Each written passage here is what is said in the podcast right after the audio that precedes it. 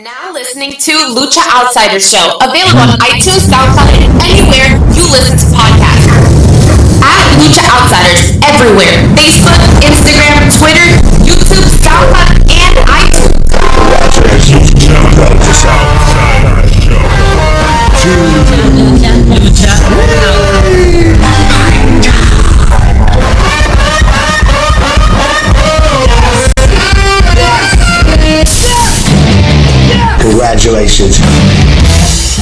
Played yourself.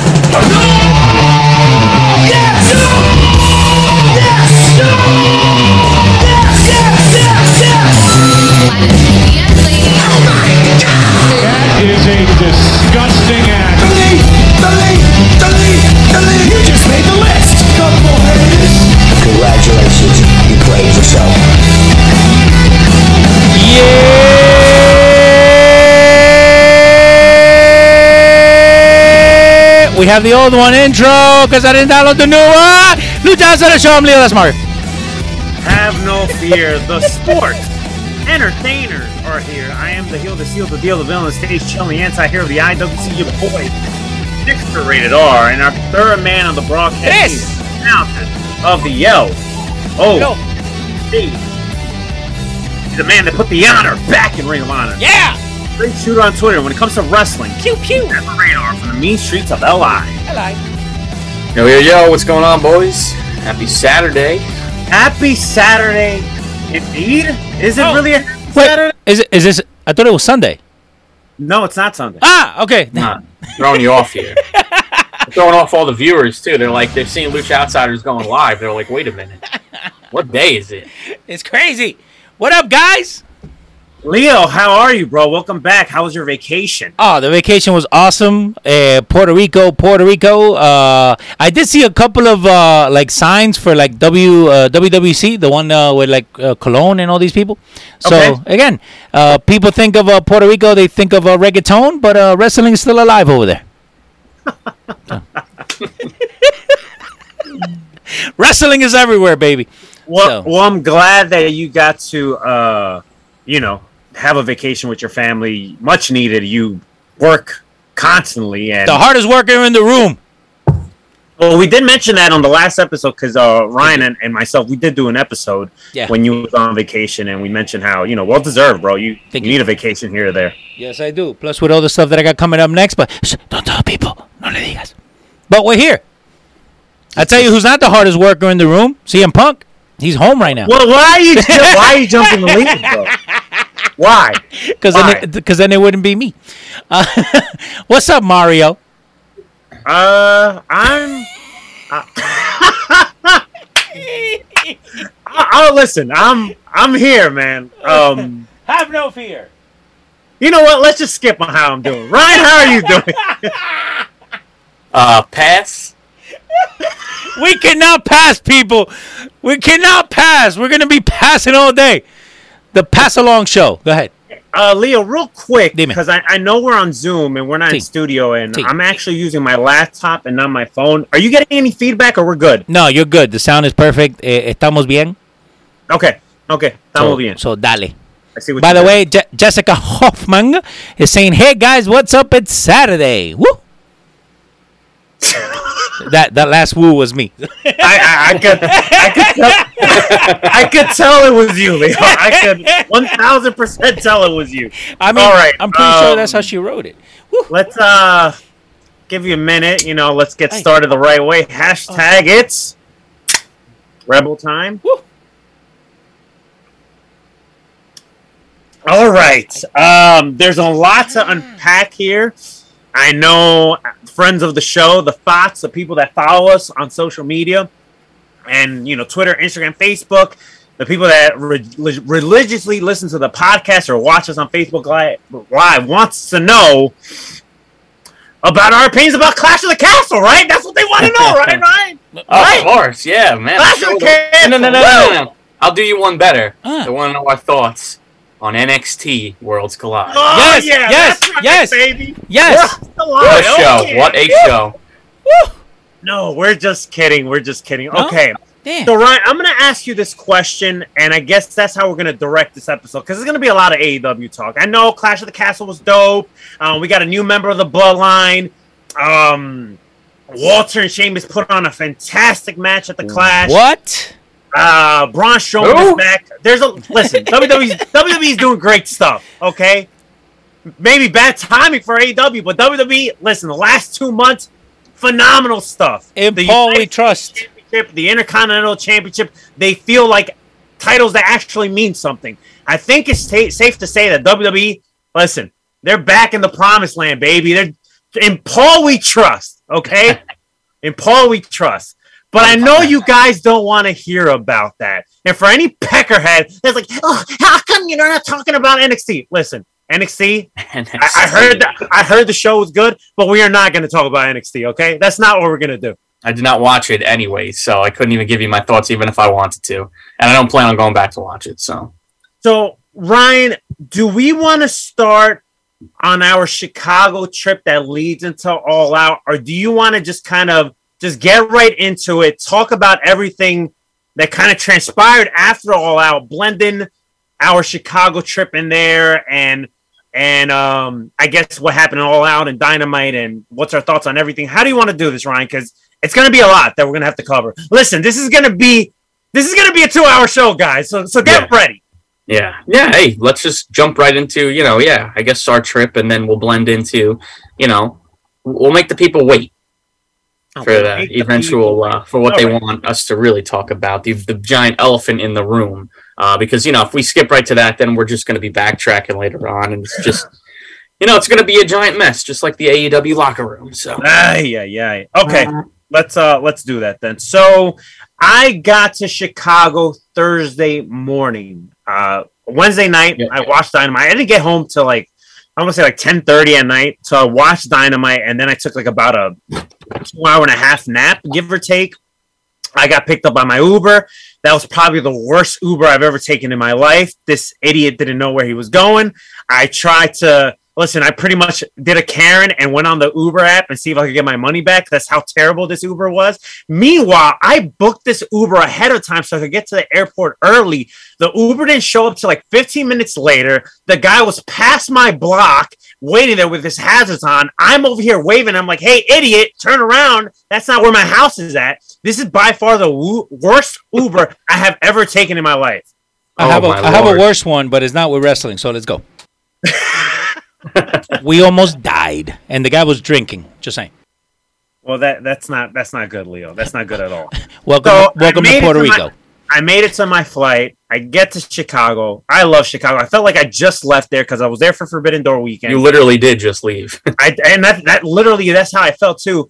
Um, shout out to Teddy and Sergio, good brother Sergio. They picked me up. I spent I stayed with them um, during my Chicago trip, and they were fucking amazing. They're they're fucking awesome people. I um so we ended up doing a couple things in Chicago early in the morning. We ended up getting lunch, I believe. Yeah, uh, earlier than that, we ended up dropping off Teddy's sister at work, which it was in downtown Chicago. So I got wonderful views of Chicago from there. Uh, we ended up getting a couple things, and then we kind of chilled out for most of the day till AAW, which is a local Chicago uh, indie promotion. Which it was something that was off that I wanted to check off my bucket list, especially the venue, some of the the talent that's come out of this promotion, and that's where I saw Iridian. Um, from the restaurant as well, and I got to meet Lo from Wrestling Wine Down and uh, Casey, which is over the moonsault. Uh, she's a, a very phenomenal cosplayer. And that was the first time I ended up meeting them in person. And we had a great night. The show was phenomenal. Awesome show. Got to see Ace Austin, uh, Jake Something, ACH, Aussie Open. Like it was like a who's who of um of uh that was on the card. Uh, Josh Alexander and um uh M- Masha Slamovich, they put on a fucking banger. That was like my favorite match on the card. So overall, I'm happy I attended this show, and obviously it was filled with a lot of wrestling fans that was going to be there for the weekend um, from all over the place. But overall, I thought the the show was phenomenal. It was something I checked off my bucket list. And anytime I'm back in Chicago, and let- let's say they're running a show there, I would like to go back because the show was great and the venue was dope. And yeah, that was kind of my first day in Chicago. How about you, Ryan?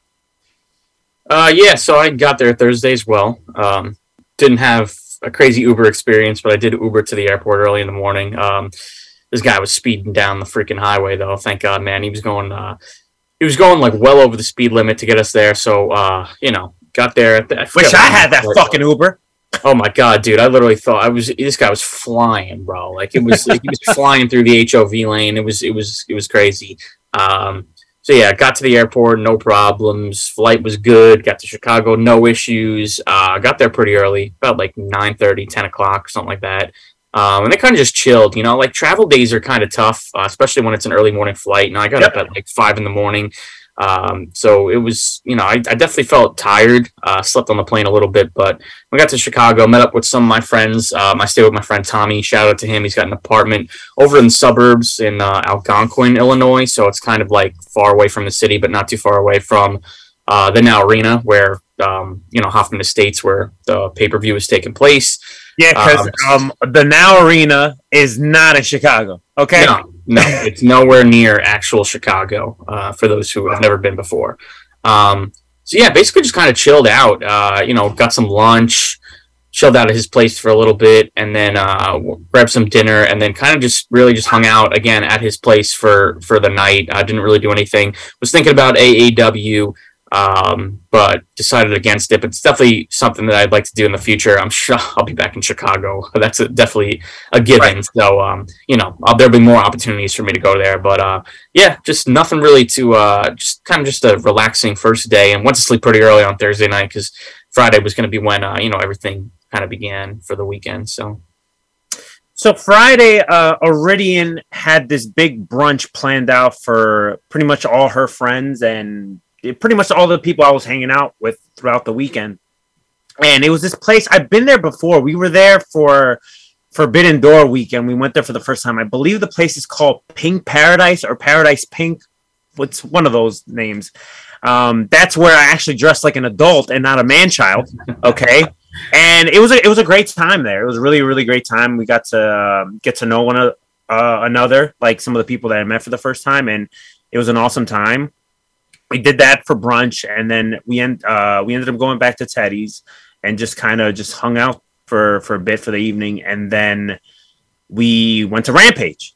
And I had mentioned this to Leo privately, and maybe you could agree uh, with this too. They need to listen, we made the best out of Rampage, like the taping of Rampage and you know the dark matches they taped, but they really need to change the format for the live crowd. Like I get that you have to tape content for dark and dark elevation. I understand that 1000%, okay? And then we have the live Rampage. But maybe cut like three matches of some of the dark and dark elevation tapings and then maybe after Rampage give us something like great for like an like an actual dark match. Like a couple, like maybe two or maybe maybe even one big dark match, like a multi-man tag match with like a who's who of like who you have on your roster. Give me something else. Give me give me something. That's all we ask for something. Because as much as I love Ricky Starks and he's listen, he's a star. There's no reason why he should be facing QT Marshall in the main event. Okay. Yeah, uh, Rampage is like the worst show. Not not even just watching it on TV. It's brutal to attend that show live in person. I obviously was gonna go because you know why the hell not? You know, like it's it, you know, we're there. Uh, you know, all my buddies wanted to go and stuff like that. Um, you know, you guys were going, so I mean, obviously, like, why wouldn't I go?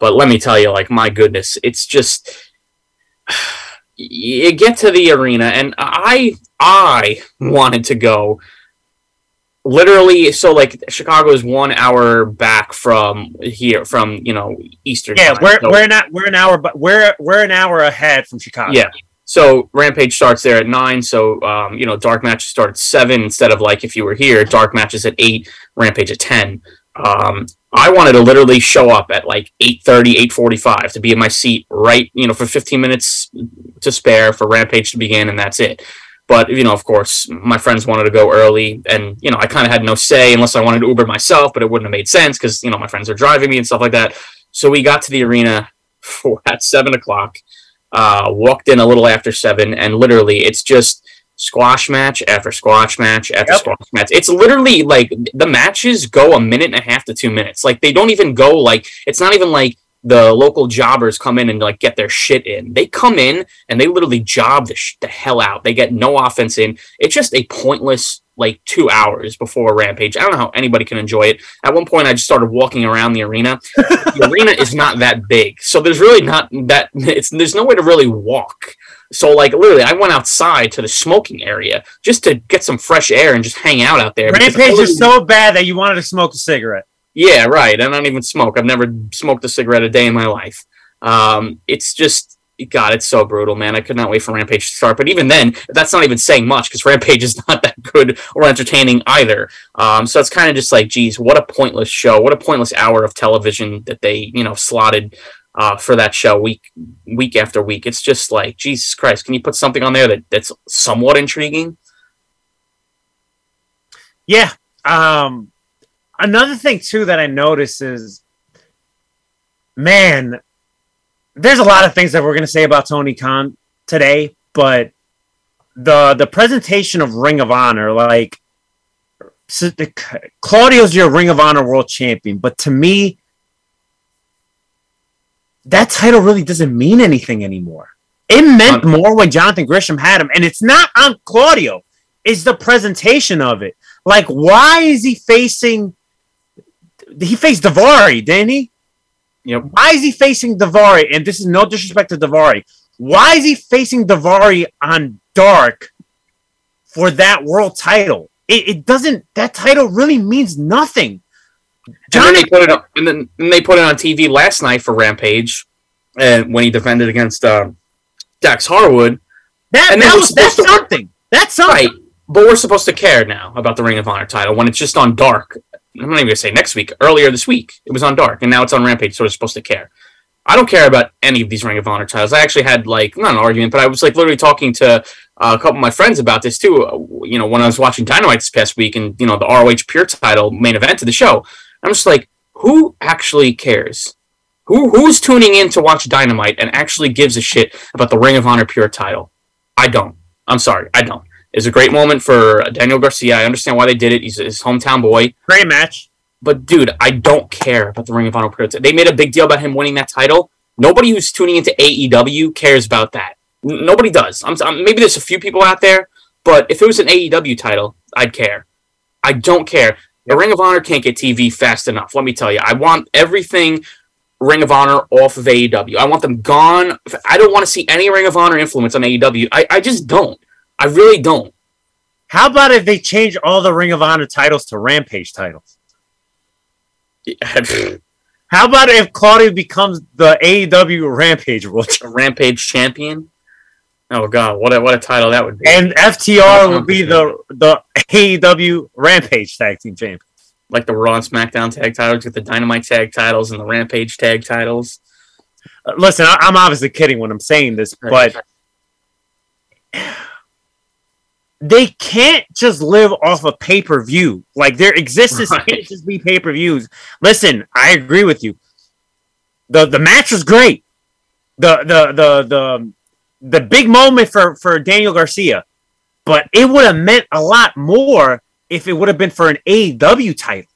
Of course, yeah, it's people Or- are Dynamite to watch or, AEW. or, or maybe or or maybe even like the winner of this match faces like Pac or or Wardlow for the TNT championship or something. I, I, the the um, having these championships just showcased on AEW television, it's doing more harm than anything. yeah, yeah. I mean, look, it also you know we have the AAA titles coming back into play here too recently uh, with Sammy Guevara and the, the mixed Mel- Melo. Yep. And you know they defended the titles on the pay per view in, in the pre show hour, but um, you know for the AAA titles. But again, we're supposed to care. I don't care. I don't give a shit, bro, about any of these championships. I really don't. I love wrestling. I just don't care. I don't. I, I I don't follow AAA, so why would I care who the champions are?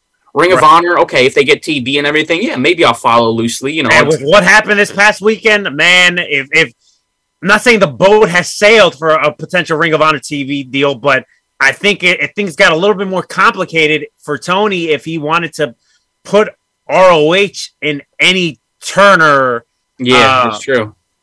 you know uh, outlet if if if you know what I mean because of what transpired on, on Sunday. Uh, but so after Rampage, we ended up attending uh, Four Cup stuff. GCW versus Black Label Pro. I got to see you there. We got to chat it up a little bit.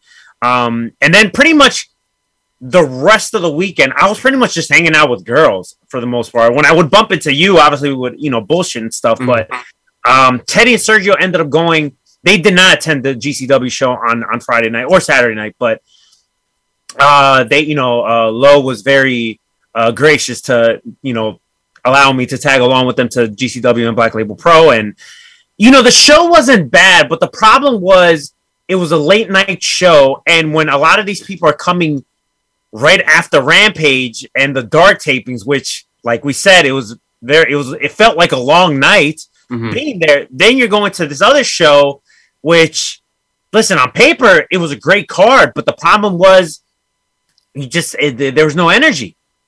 Yeah, yeah. I mean, I, I can't blame anybody because I felt the same way. It's a long day too. It's not even just like Rampage too. Like, just say we take Rampage out of the equation. You know, me and you been talking about like how you know. So you you got brunch Friday morning. I woke up early. I got breakfast too at this place, uh, Burnt Toast over, um, you know, in the Chicago area or in the suburb area. Uh, I think we went at like 9, 10 o'clock in the morning. So like we're already like it's going to be a long day ahead of us. So even if we didn't have Rampage in the at night before that, it's still a long day, you know, unless you like take a nap before you go to the show. But obviously that wasn't happening. Um, yeah, it was it was kind of rough. But you know, I stayed for a little bit at that show. Yeah, we, we hung out for a little bit. We chatted it up. I mean, I saw like the Mox and Gage segment with which I thought was cool. So some was great matches while I was there. Um, but then you know, my friends wanted to you know go. It was I think it was one o'clock in the morning at that time. Listen, and, you know, fri- listen, let me tell you something. Nick and and I forget the other dude's name. That's really cool. Ryan, yeah. Ryan, yeah, they were not feeling the show whatsoever. No, they wanted no. no parts of it. No, I, there was uh, my buddy Tom and my buddy uh, Mike. They were the two that really wanted to go because they wanted to see the Brian Alvarez match. Right. Um, and you know, like I could have definitely done without going to the show as well. I'm uh, to be honest, I don't know why. Like me, Nick, and Ryan, like didn't. We kind of just just decided not to go. Um, but you know, again, we, I'm glad I went for a little bit. And uh, you know, once they wanted to head out there, I was like, all right, yeah, let's go. Because again, Saturday was going to be a very busy day too, so I didn't really feel like Yeah. stay, staying at a show until three in the morning. So it's you know, it, it's rough. But uh, I was also showing my age too. I'm like, all right, I'm too old for this. You know, I got to go to sleep. How do you think I fucking feel? And I'm a, and I'm uh, older than you. But Mhm. uh, Saturday, Saturday comes along, and long, like you said, it's gonna it was gonna be a long day. The girls are obviously had meet and greets uh, at the fan fest. This was my first time go- attending an AEW fan fest. I never attended one, so I didn't really know what to expect. And to be honest with you, my expectations were very, very low. Yeah, yeah. right off the bat, just because of like how much they were charging people. Okay, and this is not on some cheap shit. It's just like, man, this shit is fucking expensive. Mhm. So I knew it was gonna be a long day. Obviously, after FanFest, I you know you would assume there's gonna be some downtime, and then we have the GCW Art of War Game show uh, later on that night. So just just word word to the wise, especially for men. Okay, listen, when you have long days like this, like that's happening, right? Listen, we're human. Things happen. We're in motion. Yo, bring a little something with you. Don't be that fucking stinky guy at these shows that smells like fucking hot garbage. All right, that just rolled out of bed, that didn't fucking shower. It's okay to bring a little something with you, like some deodorant or something. Listen, I was wearing a jersey. So let me tell you something. The venue that this place was at, it was a fucking heat room in there for Friday night. So for Art of Yeah. War games, I knew it was going to be more packed, and I knew it was going to be another hot box. So I decided to wear a jersey that day. But still, bring a little something. It's okay to touch up on yourself a little bit. It was hot. especially us men, because us men in the wrestling community, we stink. Not necessarily us, not necessarily us on this on this um this group that you know on this show, but there's a lot of men that smell like hot garbage. The the non-bathers. Yeah, so it's okay to bring a little bit of deodorant on you. It's okay to bring a little bit of Yeah. yeah no i know i mean hey you could you could preach it to you know for for the longest time you could literally say it every single week and people still wouldn't listen so it's just the way it is unfortunately wrestling fans are Hey. disgusting. So we and that's it you see them the most at these indie shows Oh God, I know, I know. And if for whatever reason they want to talk to you about every, about every little thing, like um, okay, so I attended the fan fest, and like I said, I didn't know what to expect. My expectations were pretty low, but right off the bat, when I get there, I did compared to like a WrestleCon or like maybe a, a big event, not the recent one we attended because that was just a shit show, but like other ones I attended in the past, I felt like the a visually the AEW Fan Fest felt a little bit smaller compared to some of these other conventions or whatever. But and then mm-hmm. listen, I'm not necessarily saying it's a bad thing, but just just visually, I just noticed it was smaller. But to my surprise, for my first fan fest, I it over exceeded all my expectations because there was mm-hmm. like a lot of people that you didn't have to pay for to meet, which I thought was great. And I just ended up paying for two uh, meet and greets, which was um, Athena and Ruby Soho. Those are the only two I paid for. Everyone else, like my guy Jay Lethal, Ricky Starks, Powerhouse Hobbs, The Dark Order, Penelope and Kip, like all these talents are just free, free ninety nine, bro. And there was other towns there that were free ninety nine. Oh, Brandon Cutler, like uh, there there was podcasts. There was like at the same time, there's like different podcasts going on with Busted Open, and then some of the AEW live shows. They had like a the the action figure display with some new figures. Um, so overall, and maybe you might have a different opinion on this because I, I believe you attended um one prior to this. I think my experience overexceeded er- my expectations. Uh, I don't know how you felt overall about it. No, I agree. I, it was fine. Um, it was definitely an upgrade from last year. That last year's was um, a shit show. It was just run very poorly. Um, the meet and greet lines were a disaster. Um, the free meet and greets were not like this. They did have some free meet and greets, but they weren't. Uh, they were. It was you know again it was still COVID, so it was like behind glass and everything like that. But the free meet and greets weren't off to the side where they ended up being. They were like blended in with the um, the paid talent, like by the tables and stuff. So like it was like you just didn't know who was free, who wasn't free. Um, it was just very confusing. Uh, it, was just it was very poorly run last year. This year it definitely exceeded my expectations as well. It was definitely an upgrade. Uh, the free meet and greets were great, man. They just did they didn't throw out some scrubs, man. They threw out. I mean, I met Ricky, I met Powerhouse Hobbs. Those are the only two I actually met uh, from the free meet and greets. But then they had uh, Jay Lethal, like you said. They had um, Kip and Penelope. They had the Dark Order. They had uh, Butcher and the Blade. I mean, you know, decent people for free. You know, I mean, hey, if you're going there, you're not meeting anybody. To, you're not paying to meet anybody. Like I wasn't paying those prices. Uh, you know, I didn't expect to meet anybody, even the free people. I didn't even know there was going to be free people because they didn't announce that beforehand. Walked in, I was like, wow, Ricky's free. Hopped right on the line. He couldn't have been nicer. Same with Powerhouse Hobbs. I thought he was awesome. Um, and yeah, just you know, walking around, chilling. Uh, met up with you guys for a little bit. Looked at some of the figures. Um, didn't really pay too much attention to those the stage shows, but you know they're going on as everything's going on. Um, got some food, got to sit at you know at the tables they had in, in the back there, and uh, kind of just chilled. So yeah, I mean overall, I have nothing terrible to say about it. Um, they're de- they definitely could add more. I mean they they they Right. as a fan fest. So There's room to improve. There's more. room to improve. Yeah, yeah. Like you know, you go to WrestleMania Access, you see like, um, you see a lot of the um, you know, memorabilia and stuff like that. Like they have, they just have a couple of other things to do, like some photo op opportunities and things like that. Um, you know, just more of a fan interactive experience. And so, yeah, there's definitely room for improvement. But overall, you know, I can't really say anything bad about it. It, it was definitely, uh, it was definitely something to do, and it was, it was fun. I want to give a shout out uh, real quick to Ace Field Retro Wrestling. Uh, they're a group of guys that ended up meeting over there. That also, uh, you know, they're content creators, podcasters. Uh, they follow the page, we interact a lot, and they're actually from Long Island too. Uh, one of the dudes is from Long Island. I got to chat it up with him for the first time. He gave me a stick. A really uh, great dude. So give him a follow. Another thing I noticed over the fan fest, I saw besides my interactions with Ruby Soho and then Athena, which uh, both are phenomenal uh, uh, in many different ways. Uh, they were just fucking great. So sweet, so humble, awesome.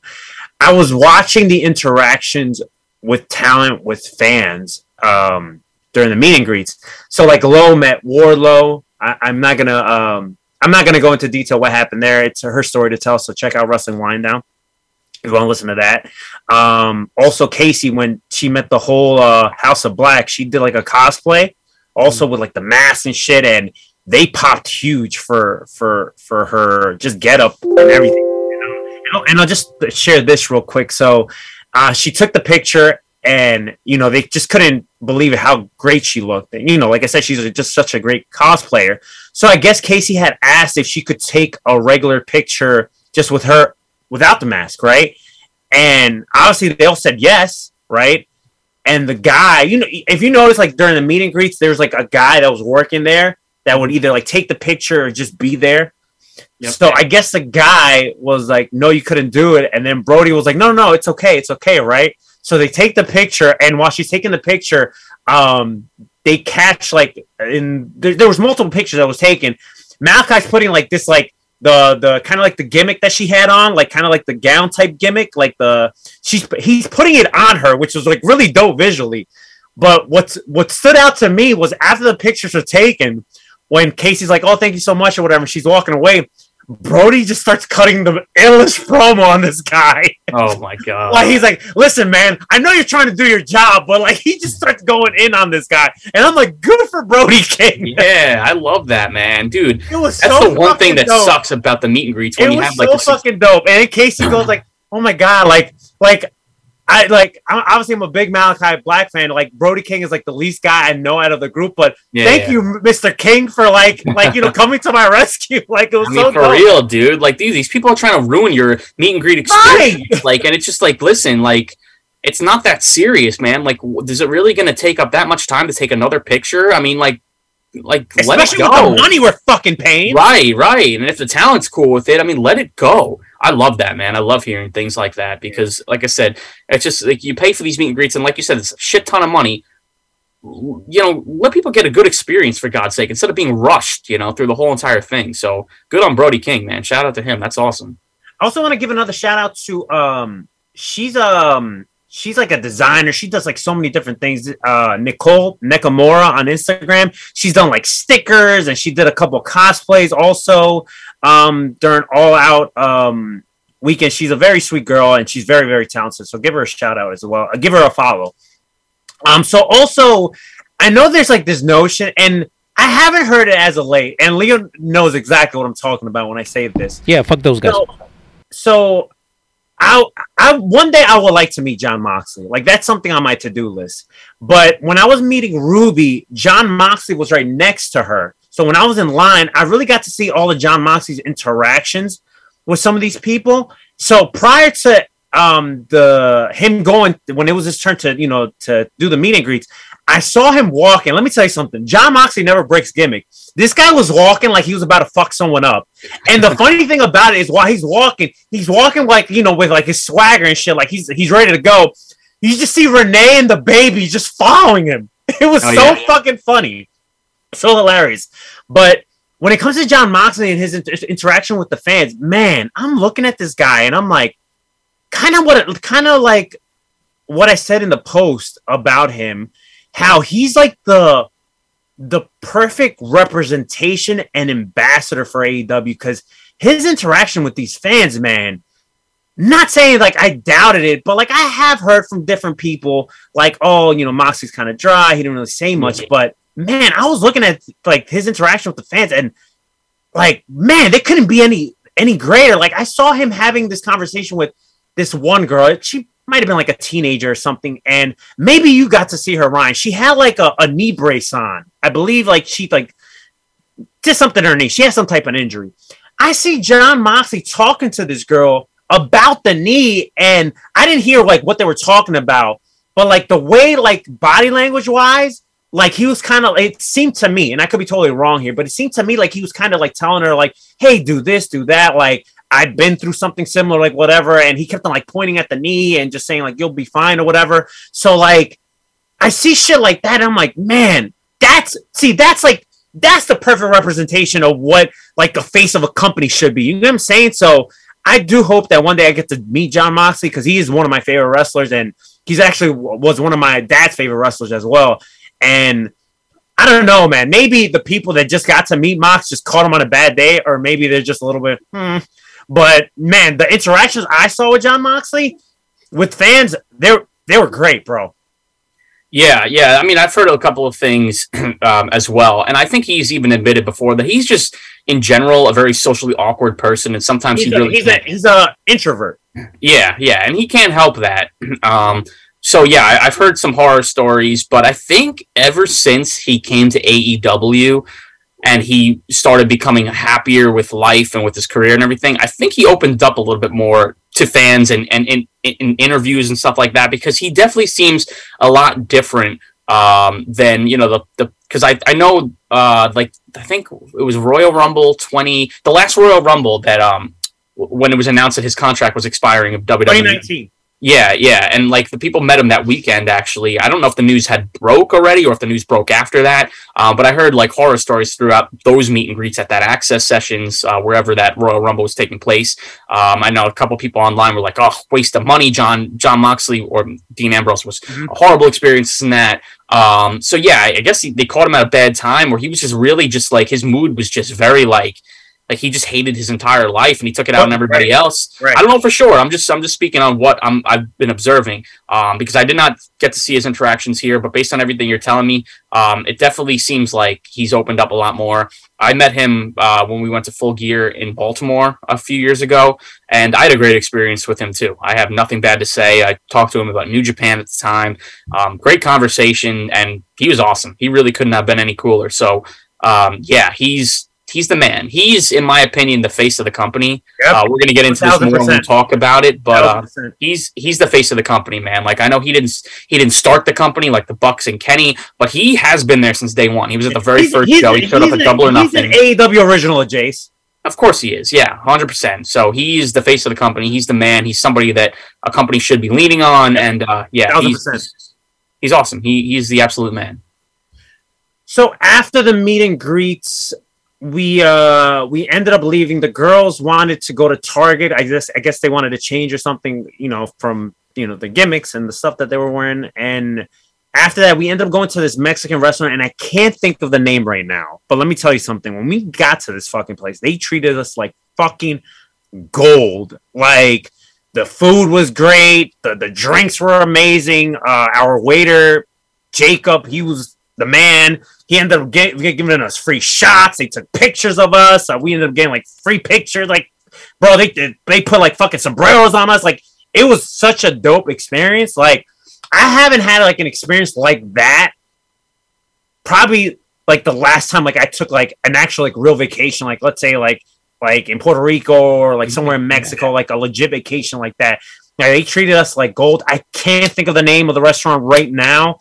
Um, but I will I will mention it next week. I'll find out what was the name of the restaurant. But the, the restaurant was fucking amazing. We had a great time there.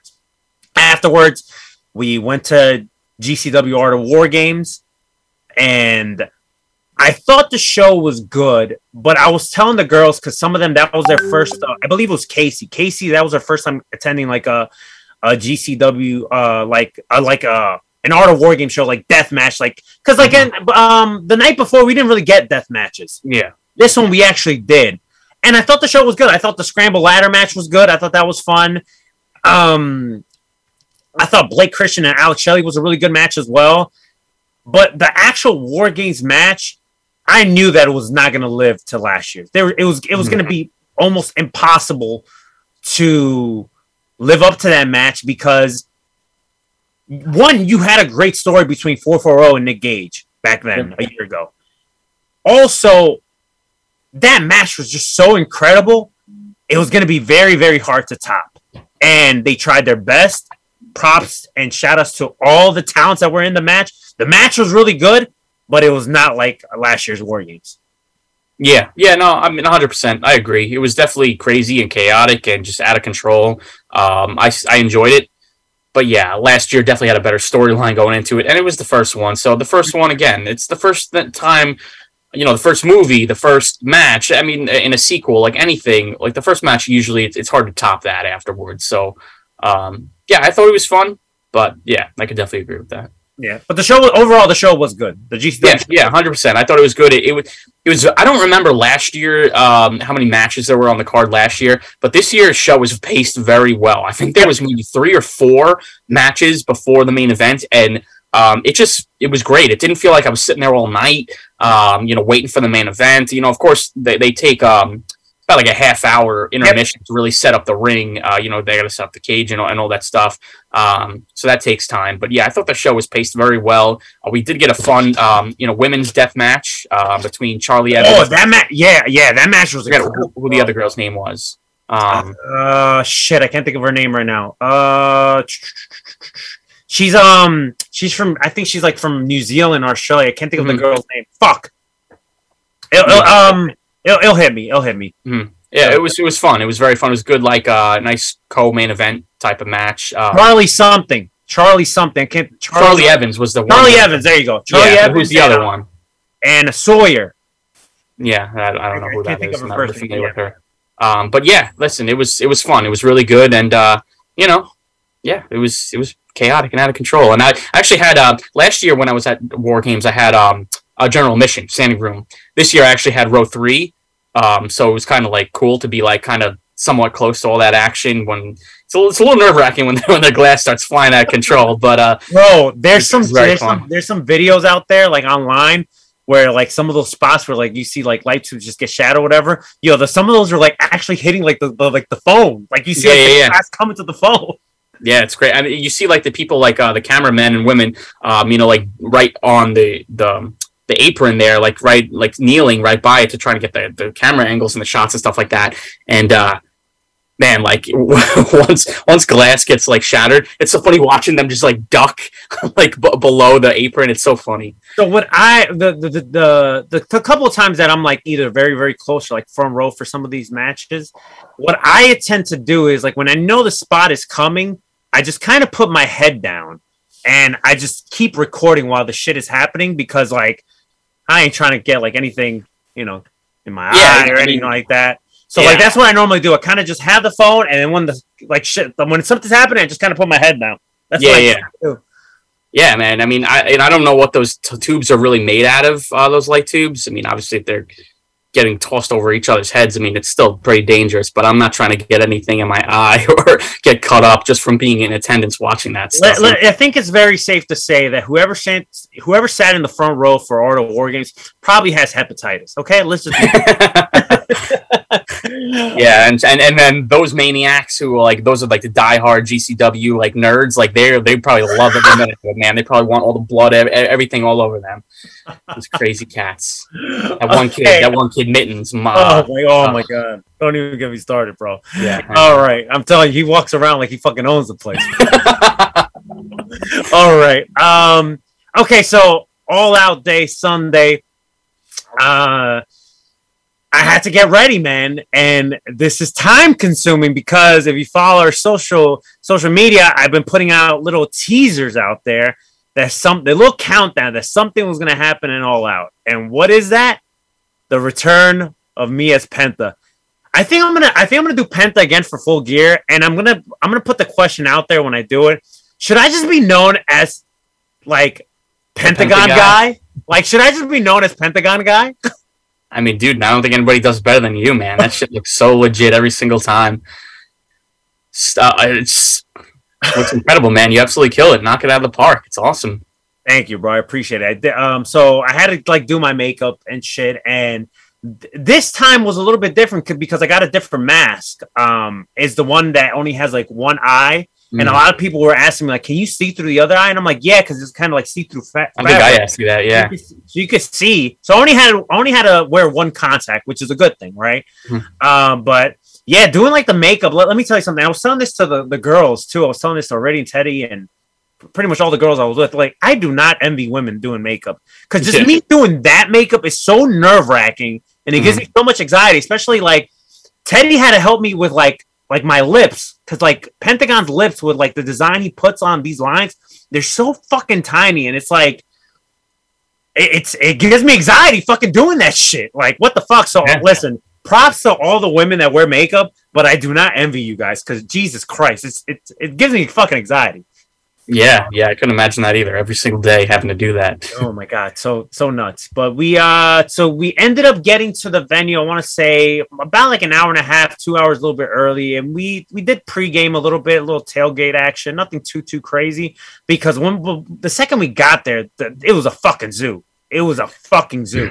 Yeah, it was a shitty day too. It was kind of just uh, very gloomy and doom, and yeah, I mean the place obviously very packed out too, and it's there's so many different parking lots, and uh, I tried to you know kind of meet up with you guys, I, I, but I, then I figured to myself because like then the doors open, everybody goes in, and then doors only open an hour before um, you know the pre-show goes on Right. the air. And, you know, not that I really cared too much about it, but I was like, you know what, this pre-show has some matches on it that you know it's not like it's like the we're going right before Rampage where we're watching dark matches. You know, it's pretty. Oh, we got fucking Ishii and Eddie Kingston, bro. Right, right. Yeah, so I definitely wanted to make sure I got in there. You know, uh, I didn't know what the lines were going to be like. You know, go to the bathroom, get some food, drinks, whatever. Um, so I figured by the time I met up with you to for at the tailgate in the parking lot, we would have to go in anyway. So it's like, yeah, you know, maybe I'll meet you guys in there. And I did run We into you did, guys. we did, we did. So, we fucking glad- saw each other. You guys fucking Yeah. popped Oh yeah, it was yeah. Yeah, honestly, you can't miss you walking in there with that. I think I'm gonna. I think I'm gonna do it again for full gear, bro. I Yeah, think I'm, yeah. I think I'm gonna do it For the special occasions, you should. Yeah, I think I'm gonna do If you don't mind doing it, you know. But uh, and then that would be that would determine if I should just be known as Pentagon guy or not. But um, so we we saw each other, you know, fucking great every time we see each other, especially at these shows or whatever. We took a picture, and then we sat down for the show. Uh, you know, the, like you said, the pre-show was was good for for the most part. I thought Eddie Kingston and, and Ishii was great, man. They it was they give Yeah, it they gave us like it up. They gave us like a new Japan style match, bro. And I'm happy that even with like like the little issues that happened between Eddie and Sammy, you know, he picked up a big win. You know, Yeah. beating Ishii is a big win. Yeah, yeah, for sure. Eddie needs some wins, and uh, yeah, I mean that match was so hard, so physical. So I mean, just those chops, man. The match started off like twenty chops, just back and forth, man. Oh, it was just so crazy. good. His chest was like beat red by the time you know, like uh, thirty seconds into the match. It was crazy. So good. So fucking good. Also, Iridian got to meet Eddie Kingston at the at the meet and greet, which listen, all her experience meeting these talents were, were just something in a good way. I, I'll let her tell her uh her share her story on on Rush Friends, but uh yeah, man. Um so overall the all out show, I thought it was a really, really good show. I don't think it was AEW's best pay-per-view.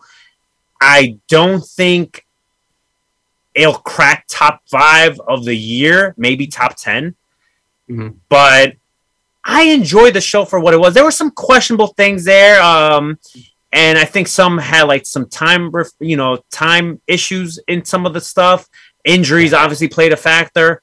But like the big one for me, which I would have added five more minutes at least, was the opening match, the ladder match. I would have Yeah. at least added five more minutes to that because like it felt like when we ultimately got like the the the kind of like the interference of retribution 2.0 right? And um you know we got the reveal that was stokely and then we get this masked um you know person coming out and you know they hand them the chip and then ultimately we know that was mjf later on in the night.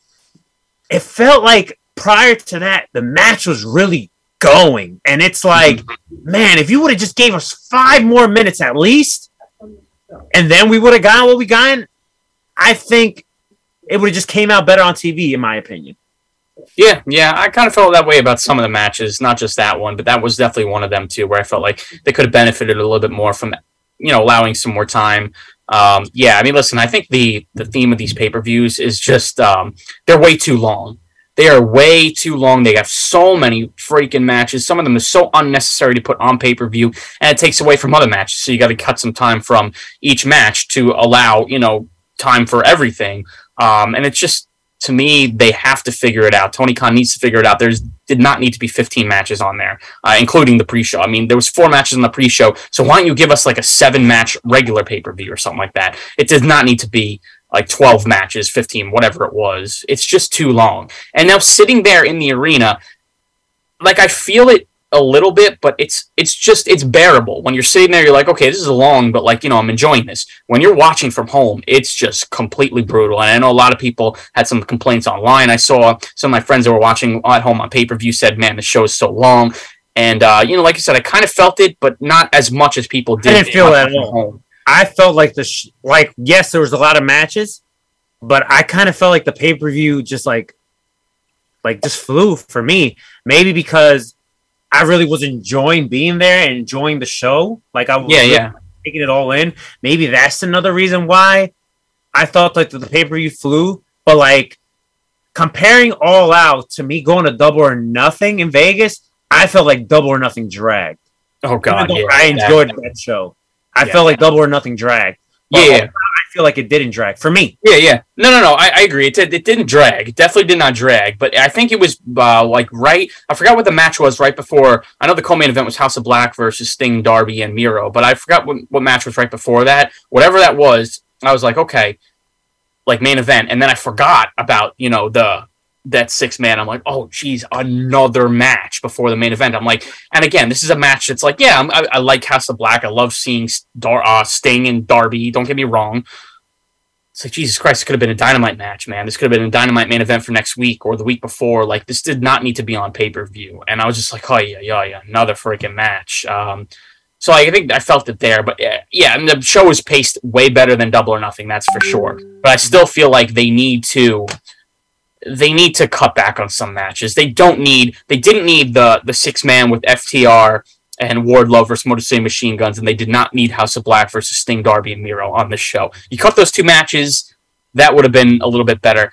Even something like, um, and not that I really necessarily cared too much about this, but Athena and Jade, uh, that match, I believe I looked it up on Wikipedia to see the exact runtime. Five minutes. Four minutes. Four minutes. Yep.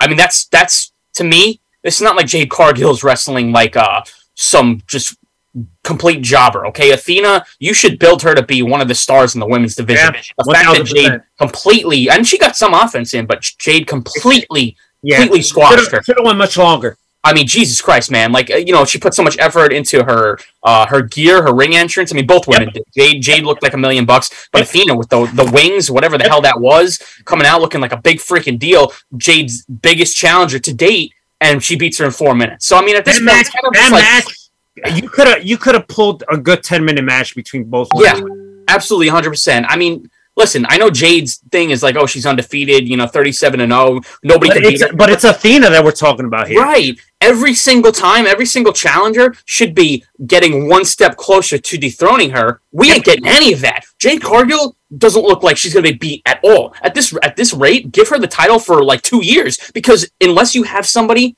who looks like they're ready to beat her, which there's nobody on the roster right now. You know, it's gonna be a horror story, but I'm gonna tell you who's gonna be Jade Cargill. It's gonna be Britt Baker. Okay. Yeah, probably. Yeah, I could definitely see it. Yeah, at this rate, I could definitely see it. AEW's Charlotte Flair. Ugh. But yeah, I mean, I would have liked that match specifically to get a little bit more time because I'm, I'm a big fan of Athena. I think she deserves more. Oh, she's amazing, and she couldn't be a sweeter person uh, in person. So, yeah, they, they could have definitely gave. You know, I think we all knew that Jade Cargill was going to retain, but they we Right. could have gotten like a ten minute match between both ladies. yeah, I mean, listen, give uh, you know, make make Athena look good and make it seem like you know there's a chance that Jade could lose the belt. You know, I I just I didn't get that at all. Not one time throughout that match that I think Jade was losing. And again, four minutes, boom, done. Next, you know, it's just like stupid. It, it, it's point. It's like why even put it on the pay per view if you're gonna make it a four minute match? You know. I, I, I'm gonna because I don't want to cover every single match. Just kind of Yeah, want to neither. touch on bu- uh, bullet points, but uh, just some quick things. So I know you mentioned like the six man between House of Black and Mhm. against uh, Miro, Darby, and Sting. Hindsight's twenty twenty now, right? So I'm kind of happy we did get that match, especially with everything that's been coming out with Malachi Black. That he's going through some things, and he's probably going to take a. He's he's got released obviously with some conditions, and and um, we're not re- necessarily sure what's going on with him. And he did take a bow after the match, so I'm kind of happy that we got to that he got to say goodbye at least for now. So I'm kind of happy we did get that match. The fatal four way for the interim AEW Women's Championship. Man, did that crowd wanted Jamie Hayter to win. I kind of felt bad for Toni a little bit because this was like her moment. But man, that crowd wanted Jamie to win so fucking bad, and I can't blame him. I can't blame him either. I was pretty surprised because I don't think. I mean, Jamie's great. Don't get me wrong, but I mean, I don't know if she. I don't think she's done that much to warrant a huge crowd reaction. So, like, I was kind of surprised. At it. That's the thing. yeah, yeah. It looks like we're gonna get that finally now, um, which is great. Again, I want to see more women like that, like a Jamie Hayter, step up and absolutely kill it and be a prominent. Uh, face of the women's division. You know, of course, you got the Toni Storms, you got the Britt Bakers, um, and stuff like that. But I want to see some of these up and coming women like that. You know, the crowd, I guess, is familiar with, but like some of the crowd's probably not too familiar with. You know, somebody like Jamie Hayter is a great example of that. God, she should be like one of the stars of this women's division, man. Yep. She's she's she's great. Yeah, yeah, I agree. My favorite match on the card was the trios final between the Dark Order and the Elite. I love this match so much. Ultimately, we know what's coming, but just focusing on this match, I thought this match was incredible, and it and it, I added this to one of the, the matches I want to cover at the end of the year. I thought this match was fantastic.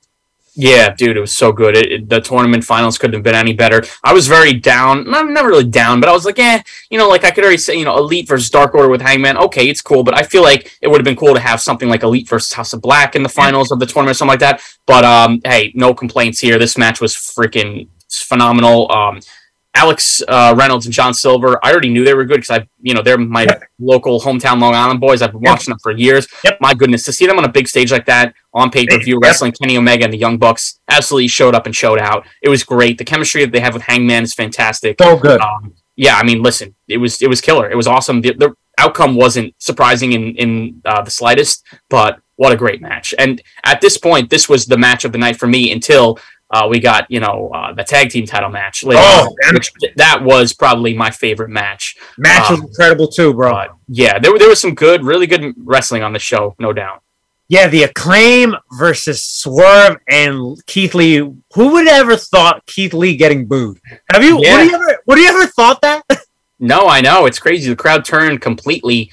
Um, God, I mean, like I knew that the acclaimed were over with this, you know, the scissor me daddy gimmick and everything like that. Like I knew they were over, but man, they like took that next step. They were like on a different level of over here in Chicago, and uh, man, so many people were behind them, and I knew that it wasn't going to bode well because I there was no point in this match. Actually, I shouldn't say that. There was a few times where I got worked uh, when I thought the ending was coming. I thought Yeah. Acclaimed were winning. yeah, bro. And then, uh, but after like Lee and Swerve kicked out of those, I was like, okay, if they kick out of these two, that's it. Like they're winning this match. And I knew that the crowd reaction was not going to be pretty after they retained, and it wasn't. There was raining boos, and rightfully so. Again, listen, people get shouldn't get too like worked up, especially. I don't think they do, but like Lee and Swerve, like they should understand that. Like, listen.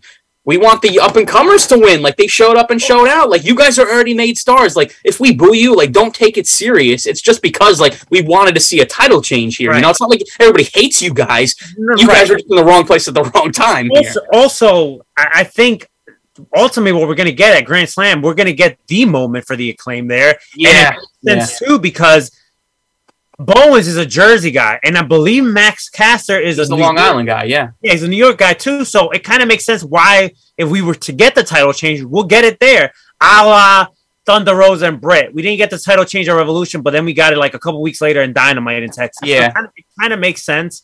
I understand it from that aspect. Also, we got to remember too, the second we got the championship win from Swerve and Lee, it caught a lot of people by surprise. But that was more of a story of ultimately getting these two guys to go at it. Let's not forget that the that the the reason why they're a tag team and the reason why they became tag team champions is because they're further telling a story, the Shaquille O'Neal, Kobe Bryant story between the two. yeah, yeah, yeah. That's a great comparison for sure. Yeah, I'm, I'm just waiting for them to break up because again, I mean, they're they're great as a tag team, but they're even better singles. And Yeah. we've seen a little bit like uh, you know, Trouble in Paradise, you know, Yep. with uh, you know, the battle royals and things like that. Um, so yeah, it's only a matter of time. I don't mind the rematch at Grand Slam. The only thing I hate about it is it seems very forced. If you watched the media scrum, and I know a lot of people watch the media scrum, but it- you know, I'm not even talking about the the CM Punk stuff. I'm talking about like the Lee and Swerve stuff. Um, and I know they were working the whole entire time, but like it's just basically like the way Tony Khan was just like, "Oh, I think I think we need a rematch." It's like it was a clean finish. Like you know, like what warrants a rematch we- just because they were over? Can we and get like now, a match? Can we get like a fatal four way tag match to crown new number one contender and then Yeah. Win again? Give me something. Don't tell me right away. Hey, we're gonna get a rematch. it's just obvious now because we know they're going to win now. I would have liked, and I know it's hard to do an audible. Okay, I understand that's hard. How how could you call an audible mid match with the ref? You know, you, you got to relay that. I, I wouldn't ref. want that either. it's very it's very just like uh yeah it's very like impossible and unrealistic to do so i understand why they didn't do it at all out i just feel like they should have anticipated the crowd reaction of what it was going to be and maybe right before like day of tony khan goes hey listen we're pulling the belts off you guys i just have a feeling the crowd's going to be behind the claim i know it's hard to tell but like i just would have that would have been a more organic feel of them winning the belts instead of now we're going to get this match again and it's in their hometown of New York and now it feels very forced and everybody knows the title change is coming. I don't know. To me, it just feels like while I'll be happy that it happens, I'm sure they're going to have another great match. I'm not sure it's going to live up to that match, but um, it just feels very forced in my opinion. And you know, it's like why are they getting? I get that. Why? Why? Because the crowd was behind them. They're getting a rematch. Like I don't, you know, it just to me, it's just they Tony could have done something else to kind of get us to another match between these two. But He should have never said anything. That's the, that's how. I mean that too. Yeah, that But you too. know what? Have said it. Yeah, If we follow the bouncing ball, Tony shouldn't have said a lot of things at that. yeah right, right. Okay, right. and we'll get to that in a bit. The main event: CM Punk versus Jon Moxley. I thought the match was really, really good. I thought Yeah. the match was good. It was a great match. Great match. Um, this is what I'm gonna. This is what I'm gonna say, and this is not a dig necessarily at Chicago. All right, because I love Chicago. Okay, like Chicago claimed me. I didn't claim Chicago. Remember that? Right, right. All right. But man, I ex- and my Punk did get a mixed reaction. Okay, and I get it. He's a Chicago guy. Whatever. He did get a bit, so- a little bit of a mixed reaction. But I still, I still feel like it was more vocal for Punk than it was to Mox. Like Mox got more boos and cheers. He did get cheered, but there was more boos for Mox Oh yeah. unlike Punk, okay? But he still had a little bit of a mixed reaction for Punk. But what I find pretty funny is the the the dynamite prior to All Out. You know, we got this segment between Ace Steel and CM Punk that was all pro Chicago and Chicago this and Chicago that. Meanwhile, your champion, the guy that's Mr. Chicago, CM Punk. You know who didn't do meet and greets at the Fan Fest? CM Punk. You know who did? The world champion Jon Moxley. Okay. And for this guy saying Mr. Chicago, and we're gonna criticize a lot CM Punk on this episode, Yeah. but for the guy that's quote unquote Mr. Chicago, and you guys are cheering him like he's a fucking king. Like, where was this guy at the at the fan fest with his people? Where was he at? You know who was there? Jon Moxley. You know, people. He's the man of the people. He's the people's champ. Okay, he was there. So I found that I kind of was just like rolling my eyes a little bit at the at the, and I know there was a lot of people that flew out from different places. So it maybe not necessarily like a Chicago thing. It's more like a CM Punk fan type Yeah. of thing. I was kind of rolling my eyes a little bit at the people like, man, yeah, pro CM Punk, but man, yesterday he wasn't he wasn't the man of Chicago. My man was probably at home with his dog, like just chilling. Yeah. Hey, listen, I love CM Punk, and even after all this stuff, I still have love for CM Punk. Absolutely. But um, you know, and I was wearing it. You know, it looks hypocritical because I was wearing a CM Punk shirt too, all out. But you know, it was one of those things where it's And like, then- yeah, it was one of the only a- shirts I've I had. and then so- after everything that came out, you're like, man, I want to burn this. Shit. Yeah, shit. right. Now I want to burn it, but uh, yeah, no. So I was wearing a CM Punk shirt, but I was rooting for Jon Moxley. I, I. I really was, but I wasn't booing Punk. I was, I was cheering Punk too. But like, I also wasn't like, man, there was some people behind me. Moxley sucks. Moxley sucks. I'm like, Jesus Christ, man. Like, I know they probably don't really mean that, but geez, even say something like that is is just Right. Like to me, like unfathomable. Like, I mean, geez, like I, I could never. First of all, I don't really chant things like that. Like, oh, this guy sucks. This guy sucks. Like, I, you know, if you want to do it, like, oh, you know, if he's a heel and whatever, like that's different. But like, dude, if there's anybody out there that actually thinks Jon Moxley sucks and he's not a good wrestler and he's not a good like again Dude, man to represent a company, like Jesus Christ, man, like I would never John ever, ever- Moxley at this rate, I, I think the argument could be made that he's wrestler of the year. wrestler of the yo, he's like he's been like the rest he's been like the face of like pro wrestling industry for the past few years, ever since he left WWE. It's not even like, yeah, for sure he's I think he's wrestler of the year 100, percent but man, ever since he left WWE, he's been just The one guy. the yeah the guy in pro wrestling. He's he said that in promos too. He is the guy in pro wrestling, not just in AEW. Yeah. So yeah, for sure. All right, bro. So we Punk goes over. Okay, the crowd pops, rightfully so. I get it. You know, Yeah. Chicago, Chicago, Jace, and then the lights go out. Okay, and what we expected ended up happening. Okay, we see um the the guy, the figure that that ended up getting the chip handed to him by Stokely Hathaway, and we get the revealed. We get the mask. We see that that you know uh faux hawk mohawk haircut, and then we get the the the, the what you call it the the scarf, and it's MJF. He comes out to a monstrous pop. Okay, big pop, baby. to the point that CM Punk looked at the crowd confused. Yeah, yeah. And then that's how the show ends. I thought that he was going to cash in his chip right there and win the title. If Oh, he would have done that, let me tell you something. If he would have done that,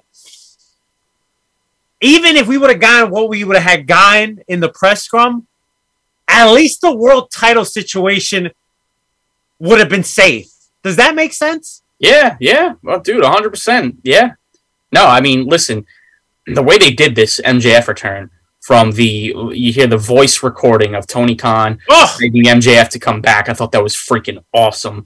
To cutting to CM Punk's promo about uh, talking about the devil, Devil, from back yep. his Ring of Honor days, Yep. to seeing the reveal of MJF, to you know, the scarf, the even the, hitting. to see Yeah, the, the scarf Burberry put scarf. on him, that visual alone, people were losing their minds. Uh, it was it was it was insane reaction when he comes out and then they stare each other down. That's the pay per view goes off the air. I would have liked him to cash in that chip right then and there too. I thought that's what was going to happen. I thought he was going to come in from behind, attack CM That's Punk. what I thought too. Now, I didn't even know if he was going to necessarily um, cash in the chip, but I thought he was going to beat Punk down and hold the title over his head to, at, uh, you know, get uh, boos. Maybe No, they boos, no, that crowd would've would've popped, bro. I thought it was going to be boos. popped. Yeah, if I thought. would have listen, if MJ would have cashed a chip and beat Punk at, at the pay per view at All Out, I think the crowd would have popped. I would have liked. I don't. I. I can't say that for sure, just because of how people were behind CM Punk. But man, I would love to. I would have loved for that to happen just to see what the crowd reaction would have been like. Because I think a lot of people would have been mixed, like not knowing whether to cheer or boo. Because it's like, geez, we got just got this awesome moment for everybody that CM Punk won the title in his hometown, Chicago. Everybody's going nuts, and then you have MJF coming out now. He's the world champion. It's just kind of like. Well, shit! You were just going ape shit for your boy CM Punk a couple of minutes ago, and now you're going crazy But I for mean, MJF. Wrestling like, who do fans, you really they- want to be the champ? But wrestling fans is they intend to do They're very fickle. Yeah, they're very fickle. so yeah, but I mean, listen, it was an awesome moment. Great way to end the show. I mean, I was walking out of there. There's nothing better than walking out of a kick-ass pro wrestling show on a high, and that's I was definitely walking out on a high because I was like, well, this was before I knew what was going on at the scrum. I oh. was walking out on just like a crazy, just MJF is back. The way they did everything was so perfect. The show was great. Uh, Um, and now, and you know, once MJF comes back, you know he's winning the title. You know, whenever, even if the scrum sh- shit didn't happen, if CM Punk was still around, he didn't get injured, blah blah blah. MJF is beating CM Punk, whether it's it was would have been at Grand Slam or Full Gear. CM Punk was not having a long reign with this, even though he won it back. All right. We spent the first half of the show pretty much talking about our great Chicago experience, okay? The pay per view was great. Art of War Games was great. Hanging out with our friends in Chicago was great. Now let's talk Let CM about Punk ruin the whole weekend. now let's talk about how everything has gone to shit. Oh man. You know, let's let's just let's just get into like Punk's comments, bro. And you know, Punk this this this tirade that Punk went on, this is planned. This was planned. He, he was planned. Oh yeah, hundred he was going in there knowing exactly what he was going to do by calling out Nick Hausman from Wrestling Inc. By saying if he, questioning him if he's done improv with Colt Cabana, if he's friends with Colt Cabana, pretty much just belittling Colt Cabana and the rest. uh, it- he belittled Colt Cabana, talked so much garbage about Colt Cabana. Meanwhile, nobody questioned him about Colt Cabana in the scrum before he just went on this tirade. He disrespected the EVPs, the Elite, Kenny Omega and the Bucks. He disrespected Hangman Page. He disrespected Tony Khan. He disrespected mm-hmm. AEW. He Yep. made himself bigger than what AEW is. It's like he doesn't want to be there. It's like he has no respect for anyone. And it's it was totally unprofessional. It was unnecessary. He kind of seemed del- delusional on there, drinking and eating his muffin, and it, it, you know, it seemed like someone. I know he's straight edge, but it seems like someone that's on drugs. The way he was acting, Yeah, like he yeah. hit, he hit ultimate ultimate warrior levels of a diva in that press scrum, and Tony was sitting there, the boss of the company, allowing all of this to happen. It's big, that's it- that's a huge part of the problem as well. Tony and and listen, I I, I went on record I, in in post this week on saying Tony needs to stop being a friend to these talents, talents, and start being a boss. Okay, and man, what the fuck, bro? I, I felt bad for Colt Cabana because he keeps getting dragged, and meanwhile, Colt doesn't say anything. Yeah. Got demoted to Ring of Honor. It's just I, I felt so bad for Colt. I if this um and we're gonna break this we're gonna break all this down, but I really hope coming out of this, Colt Cabana just gets more loved by the people, and maybe when the time is right, he gets brought back to AEW. I, that's what I would hope could happen for Colt, because I, I just feel bad. I feel bad for the guy. Like Punk, like narcissistically, like saying to you know about Colt, like, oh, he shares a bank account with his mom. Like you don't like. We don't know his personal life. We don't know what's going on with Colt's mom. Maybe there's a reason behind why they share a bank account. Like, as we get older, we don't take care of our parents. What the fuck? Like, it, it's so, it was so, it was, you really got to see, and I, like I said, I still have a lot of love for Punk, for his contributions for wrestling, but you really got to see, like, the shithead of a person. And, it was it got me angry. It I got it got me very disappointed. And I quote too, and I quote something that CM Punk said: "If you have a problem with me, come see me and let's go." Okay, so for all you CM Punk defenders, he said that. To me, that means that's an open invitation. And I'm Open not saying- invitation for fight night in the locker room. So, and I'm not saying that the elite was right for doing what they did, right? Because they are EVPs. But like, yo, you run your mouth, you talk all this shit in front of the world. What do mm-hmm. you think is going to happen? I don't know if Le- Leo's still Le- Leo's still on here, but let me ask you both a I'm question. here. Let me ask you both a question. Before what we got this weekend, have we ever heard a negative story from the elite, the Bucks and Kenny Omega like this? Have we ever heard of like of characteristics of them being violent or of them starting problems ever from No. the dirt sheets? I, and listen, let me also point, point this out too. We don't know everything that goes on behind the scenes in AEW. We only go by what's reported and what the town speak of. But have we ever heard a negative story besides them quote unquote not seeing eye uh, with Cody Rhodes? Have we ever heard a negative story about Kenny Omega and the Young Bucks? Ever? nope. No, right? Now No, not at all. with CM Punk, regardless whether he's been right or wrong in the past, controversy and issues always follow CM Punk, unfortunately. That to me tells me who your problem is. And I know a lot of people came out of the woodwork saying, like, oh, they all should get fired, blah, blah, blah. Like, first of all, Tony's doing the right th- thing by doing an in- investigation. And as much as it pains me that the, the trios titles got stripped from the elite, I get why he did it from a business standpoint. Finally, Tony put his foot down. But I don't I, I just I don't know how anyone could look at the elite and look at them wrong. You could probably criticize them till a bit saying like, hey, for EVPs that unprofessional. But listen, CM Punk is making his open invitation and you're talking all this smack. Of course I'm gonna question you. A lot of people are saying like, oh, they should all get fired. Really? Do we forget that the elite are the reasons why AEW even exists? Yeah, Tony put the money in, but it was guys of like the Young Bucks, Cody, Kenny Omega, Hangman to a degree, and Chris Jericho. If it wasn't for those key players that I just named, all elite wrestling wouldn't be all elite wrestling. People tend to forget that. And let me tell you something. If this ends up going sour, and we're gonna get more into it, but if the elite decides to either leave or they get fired, I'm telling you, this is this will hurt AEW tremendously. I hope that the issues get resolved between AEW and the elite after this investigation is over. Whatever, however that's going to continue, however that's going to work. Uh, when it comes to the punk punk side of things, in a perfect world, because as a wrestling fan, it, it's very disappointing and sad that this all happened. Okay, but part of me feels like Punk will do right and make amends with everyone. I don't see that happening though. But at this point, Punk is gone. He's going to be out for surgery. And you know what? Clearly, he's a toxin in AEW.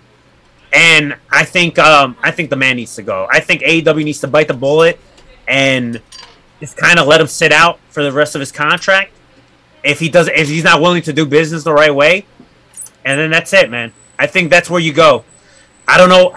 It's just, it's fucked up, bro. This whole situation is just so fucked up. And then Tony, Tony, to make make matters worse, right? You, if you're, if you gotta read the climate in your locker room, okay?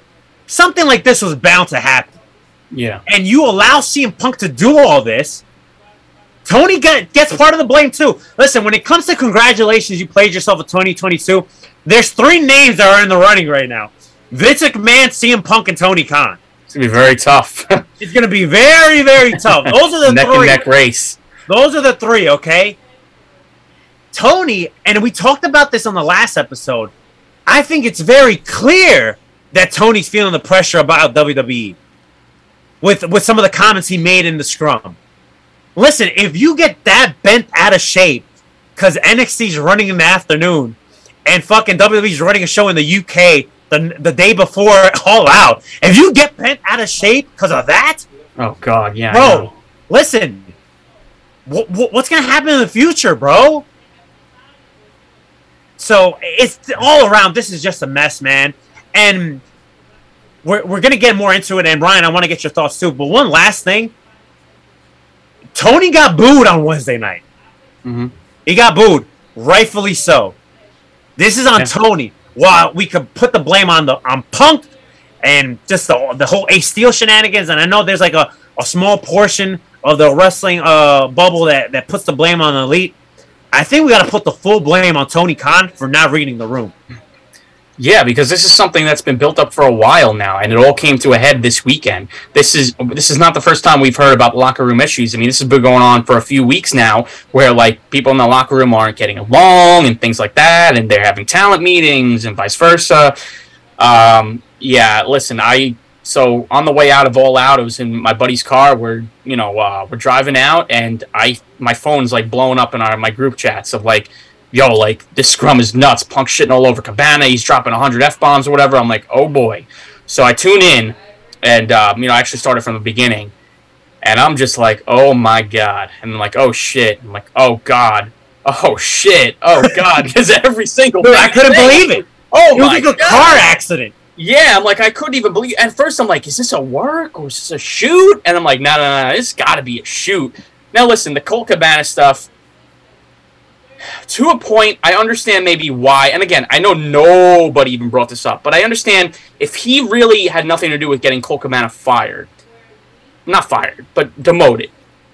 I can understand why he'd be pissed off that that got leaked and how everybody thinks that's the case when it really wasn't the case. I hate false information and bullshit like that. I can understand why they would piss somebody off because it's like shit. All these people think this, and this is not how this actually went down. So I can understand why he would think he would want to address that issue. That listen, I did not get this guy fired. The you know going off on Cabana, you know I've been friends with him forever. I don't think necessarily that was terrible. Yeah, okay, sharing a bank account with his mother when he's just completely burying this guy for things he didn't. be a little cold, bro. Right, right. I think if he stopped right after like shitting on Colt Cabana, it didn't go ahead and shit on Hangman Page and shit on the EVPs publicly like that.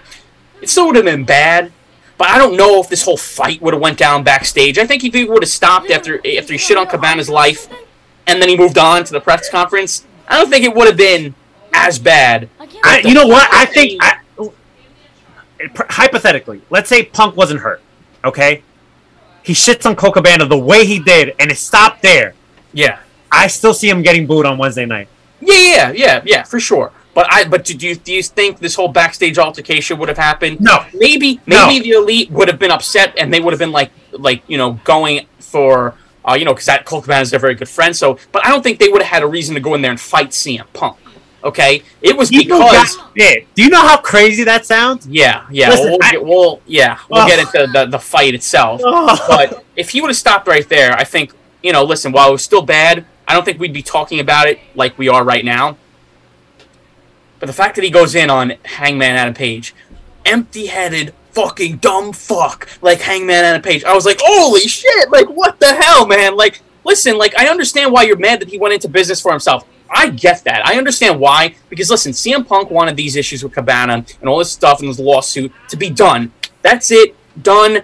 Gone. Never brought up again. It was so long ago already at this point. He's moved on. And the fact that Hangman Adam Page had brought up those issues again out of nowhere, I understand why that pissed off CM Punk. I really, really do. But he gave Hangman his receipt on live television by calling out this guy, knowing he wasn't going to come out, and then calling him a coward, basically burying the shit out of him. You got back at him. That's it. It's over. You're even now. No, the fact that he just went all in on him, and then he and then he talked about how Hangman doesn't want to take advice. When you go back and you listen to that quote, and I forget what article it was or what interview it was, where Hangman Page said he doesn't really like taking advice. It was not the way CM Punk, I guess, portrayed it to be. Hangman Page did not flat out say, "Fuck everybody. I'm not listening to anybody. I'm doing things my way. I don't listen to advice." He did not say that at all. He said he would listen and he would take some pointers. It was something along the lines of that, but like I ultimately want to fix the mistakes on my own. I don't like to listen. It was something that was completely fine. I just think CM Punk had so much built up ammunition that he was just going to unload on Hangman with whatever he did. Dude, if this guy fucking farted in the locker room or burped in the locker room the wrong way, he was going to bring that up. He he was just going to go in on this guy for anything and everything. Then he starts talking about the EVPs, how they couldn't manage a target, how these stupid. Hey, listen, let me tell you something. I Like, worked at oh, a Target. God. I worked at a Target before, and managing a Target is not easy. dude, it, it's it's unfreaking believable how he just went on everybody. And I'm just like, dude, does he realize that these guys are all backstage? He just didn't seem to care. And the fight that sh- that happened should not have surprised anybody, including CM Punk. Because listen, when you go off on something like that, I mean, people back there have a right to be pissed off, especially because it's the guys who started this fucking company that you're in right now. And the only reason you're here is because of these guys. Okay, yeah, you're here because Tony Khan paid you a good amount of money to come back. But if it wasn't for the Young Bucks and Kenny Omega and Adam Page for that matter, All Elite Wrestling wouldn't exist in the first place because Tony was not starting this company without any of those guys. So the fact that you're going off on them, very uncalled for, very unprofessional. He could have just taken them up with them backstage, talked to them because, like, like he said himself, if you have a problem with me, talk, take it up with me, talk to me. Well, then why didn't you go and talk to them about it backstage? Why did you have to publicly raid, you know, air their dirty laundry all over a press conference, taking away from the entire pay per view where these hard working men and women busted their ass for four fucking hours on pay per view? It was all gone. It was all done. Nobody was talking about that everybody was talking about CM Punk. He made it about himself and only himself. And Tony Khan just sat there and he took the whole thing, nodding his head, you know, doing his. There was a couple of you know, things dumb that facial Punk- expressions. There was a couple of things that Punk mentioned in in his tirade that you could tell Tony Khan was like, like he was just like he was just Yeah. like you could tell he was like like he was just kind of like ugh like he like Tony came out of there too like Did I get it in not even, spot at least? not even being a man like he came out of there looking like Did I? Did I? like a schmuck Yeah, and listen, he just he he could have cut. He did he did butt in and say, uh, you know, like um, hey, like I I should have just uh, and Punk cut him off Yeah, but he literally he should have. So then why didn't you? Why didn't you stop? Why didn't you stop when he started talking about Hangman and the EVPs? Why didn't you stop him right there? That's enough. That's enough. What was Punk gonna do? And if Punk gave him issues, Tony Khan fucking should put his foot down and be listen, no, like cut this off. Like I'm done. here I'm in control Yeah. that's it done and over with Yeah, yeah. I, listen, the whole thing was a giant mess, and Tony Khan's to blame for all this getting out of hand like this. Um, I mean, my goodness, like just a complete Ryan you look like you're getting show. a headache over there I yeah, because it's just it, it literally like this It's guy disappointing, is bro. Ruining the whole entire company that we we love. I mean, I just want like the whole notion of AEW being like this great backstage environment and atmosphere. it's down the gone. drain now. I, wa- Yeah. I want I want people to um hindsight's twenty twenty, right? So you remember Cody Rhodes his last promo before that Sammy Guevara ladder match where he came out and he was talking about like the revolution and Yeah, he mentioned I want I want people to go back and watch that promo. Now that promo hits differently, especially all the stuff that we know now that's that's happening right now in AEW. I definitely recommend people to go back and watch that promo. Um so we get this backstage altercation. I think Fightful first reported and then the Observer confirmed it, and now we're getting all these mixed reports. So let's just go let's just go by what we know, okay? So apparently the elite Bucks and Kenny Omega did not like what was happening.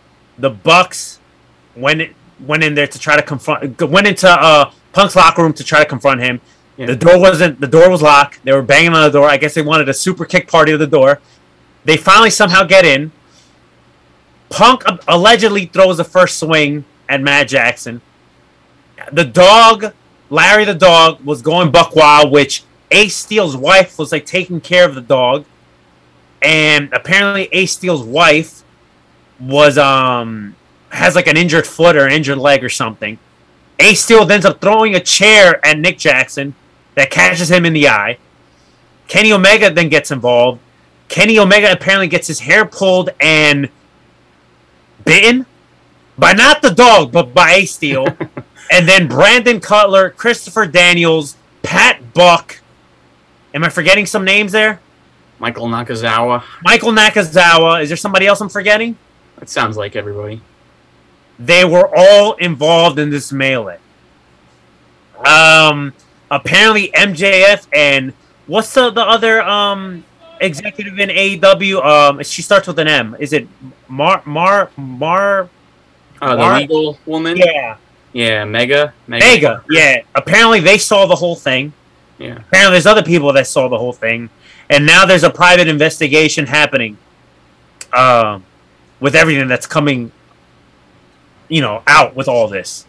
What a fucking mess, bro. And I get the people that are saying the Bucks and the Kenny Omega shouldn't have done this, but like, and I'm gonna say it again, and I quote: "If you have a problem with me, come see me, and let's fucking go." You are pretty much. That's an open invitation to see what's up. I'm not saying necessarily it has to fight, it has to happen, but like you're opening the doors for a confrontation to happen. And a lot of people too are talking out their ass when it's like, hey, you shouldn't have be listen, when someone's verbally like disrespecting you or whatever, and apparently Punk is throwing the first swing, come on, what do you think's gonna fucking happen? Of Right, course right.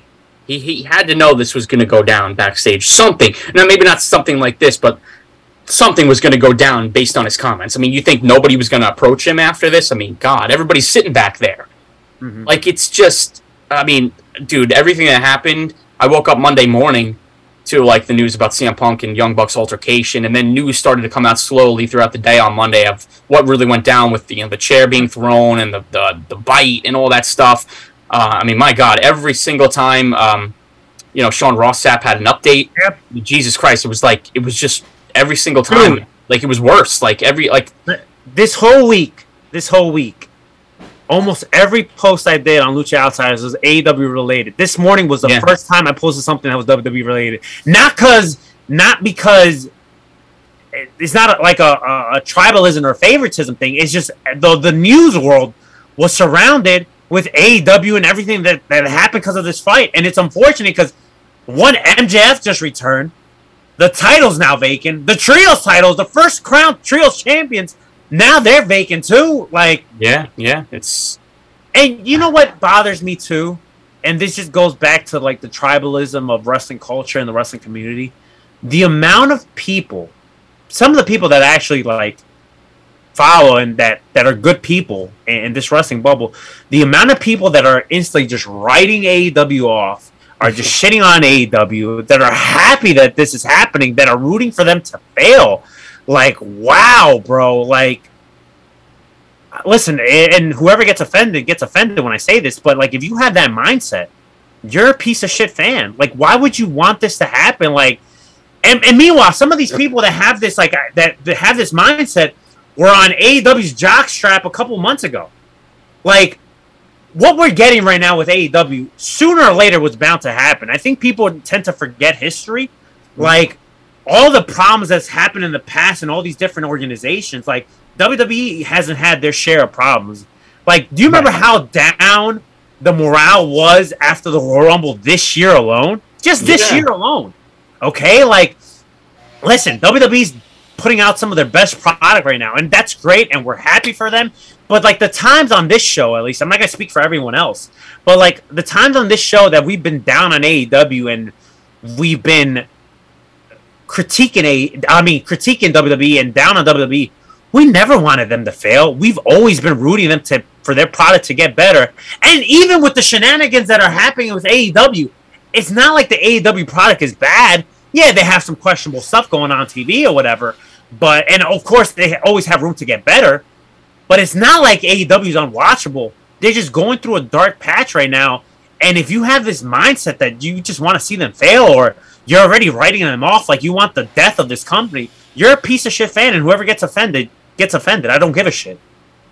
Yeah, well, there's always going to be people. There's always going to be haters. There's always going to be the loyal WWE fans that you know hate everything else. It's not WWE, and and just will root for anything to fail and any any like negative, uh, you know, headlines or whatever from these other companies. They're gonna love and celebrate. Uh, you know, like it's the death of of the company. And uh, yeah, I mean, listen, WWE's had backstage fights too. I mean, I remember Chris Jericho and Brock Lesnar. Remember that one? That's like the one of the most recent ones, I guess, from a few. Remember years ago. back in the early 2000s, Ric Flair and Eric Bischoff. Right, we were going way back. Yeah, I mean, dude, listen, and it, this is what another thing Tony Khan said, like in the um in the uh, scrum too, after everybody left. He said, you know, like there's no secret that a lot of pro wrestlers don't like each other. He says, I don't think that's necessarily a bad thing. And yeah, I mean, listen, you're advertising wrestling matches, so if you have two guys who don't like each other and you know they don't like each other backstage, well, that makes the match on screen that much more interesting, right? I mean, because you know that the there's real beef between these guys.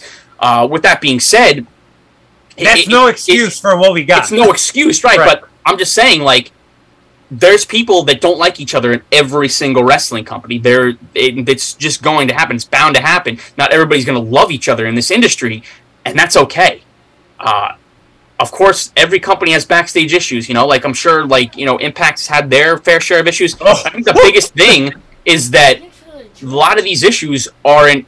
They don't come out as much as this has maybe you know like a lot of the stuff just stays behind the scenes and you don't hear too much about it um, but yeah i mean there's a lot that goes on behind the scenes in a lot of different companies and i think with this happening this locker room can only get you know better from here it only it could only get things Yes. can't get much worse Yep. you got great people in the locker room like a chris jericho you got bryan danielson Jon Moxley. Jon Moxley, even um, I read somebody like Tony Schiavone. Uh, Tony Khan's leaning on him because he's been around the business. Listen, you got you got so many vets. You got William Regal too, who I like literally have not heard of anything about, but.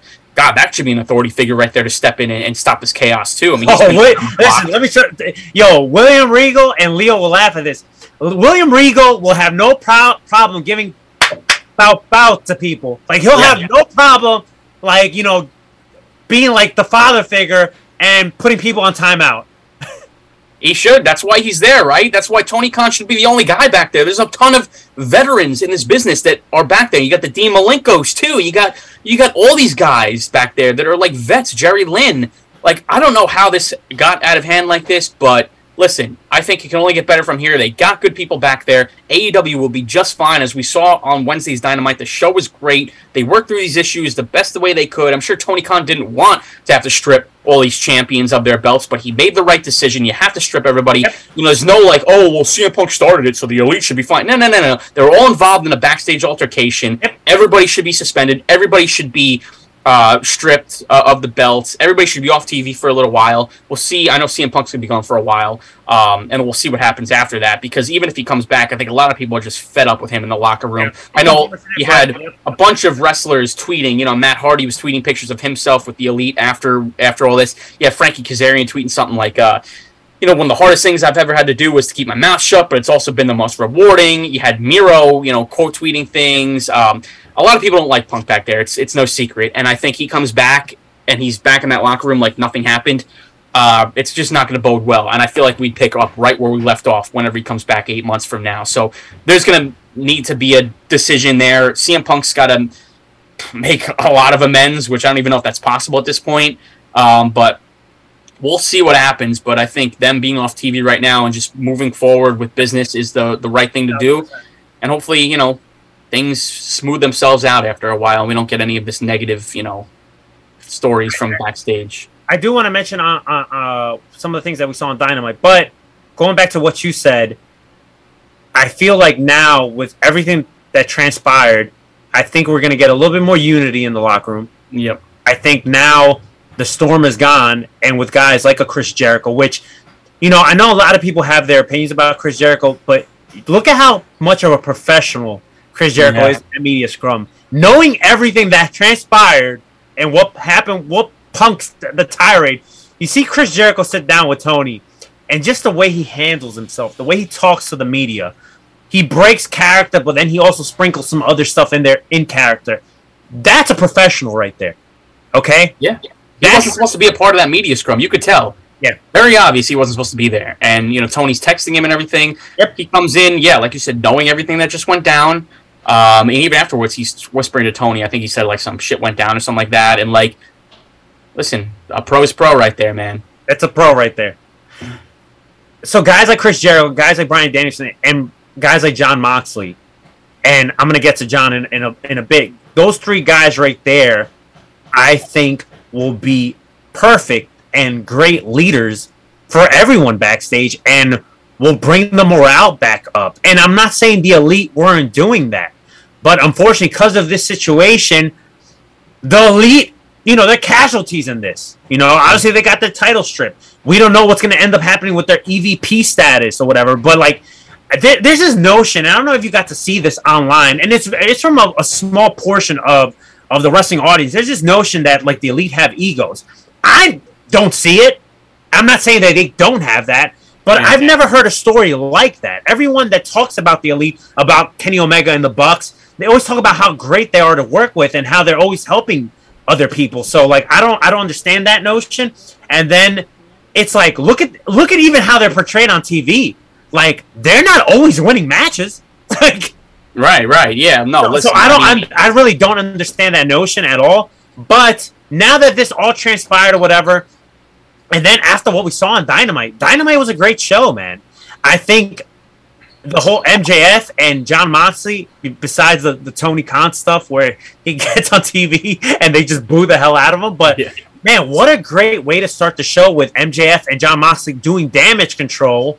Not the not the Bayley stable on, on WWE TV, but just doing damage control with everything. Listen, we got MJF coming out to a, a monstrous pop, and we just got a little bit of a tease on how big of a babyface he get, could be. We get Jon Moxley come out confronting him. He gets a mixed reaction too. They they they go back and forth with each other. MJF turns on the crowd. He shits on Buffalo. We get this face off. MJF, you know, retreats like a cowardly heel. And then Jon Moxley cuts one of the best promos of his career. He puts over the company. He puts over the audience. He puts over the world title. He puts over the people that are in this Champions of Champions tournament.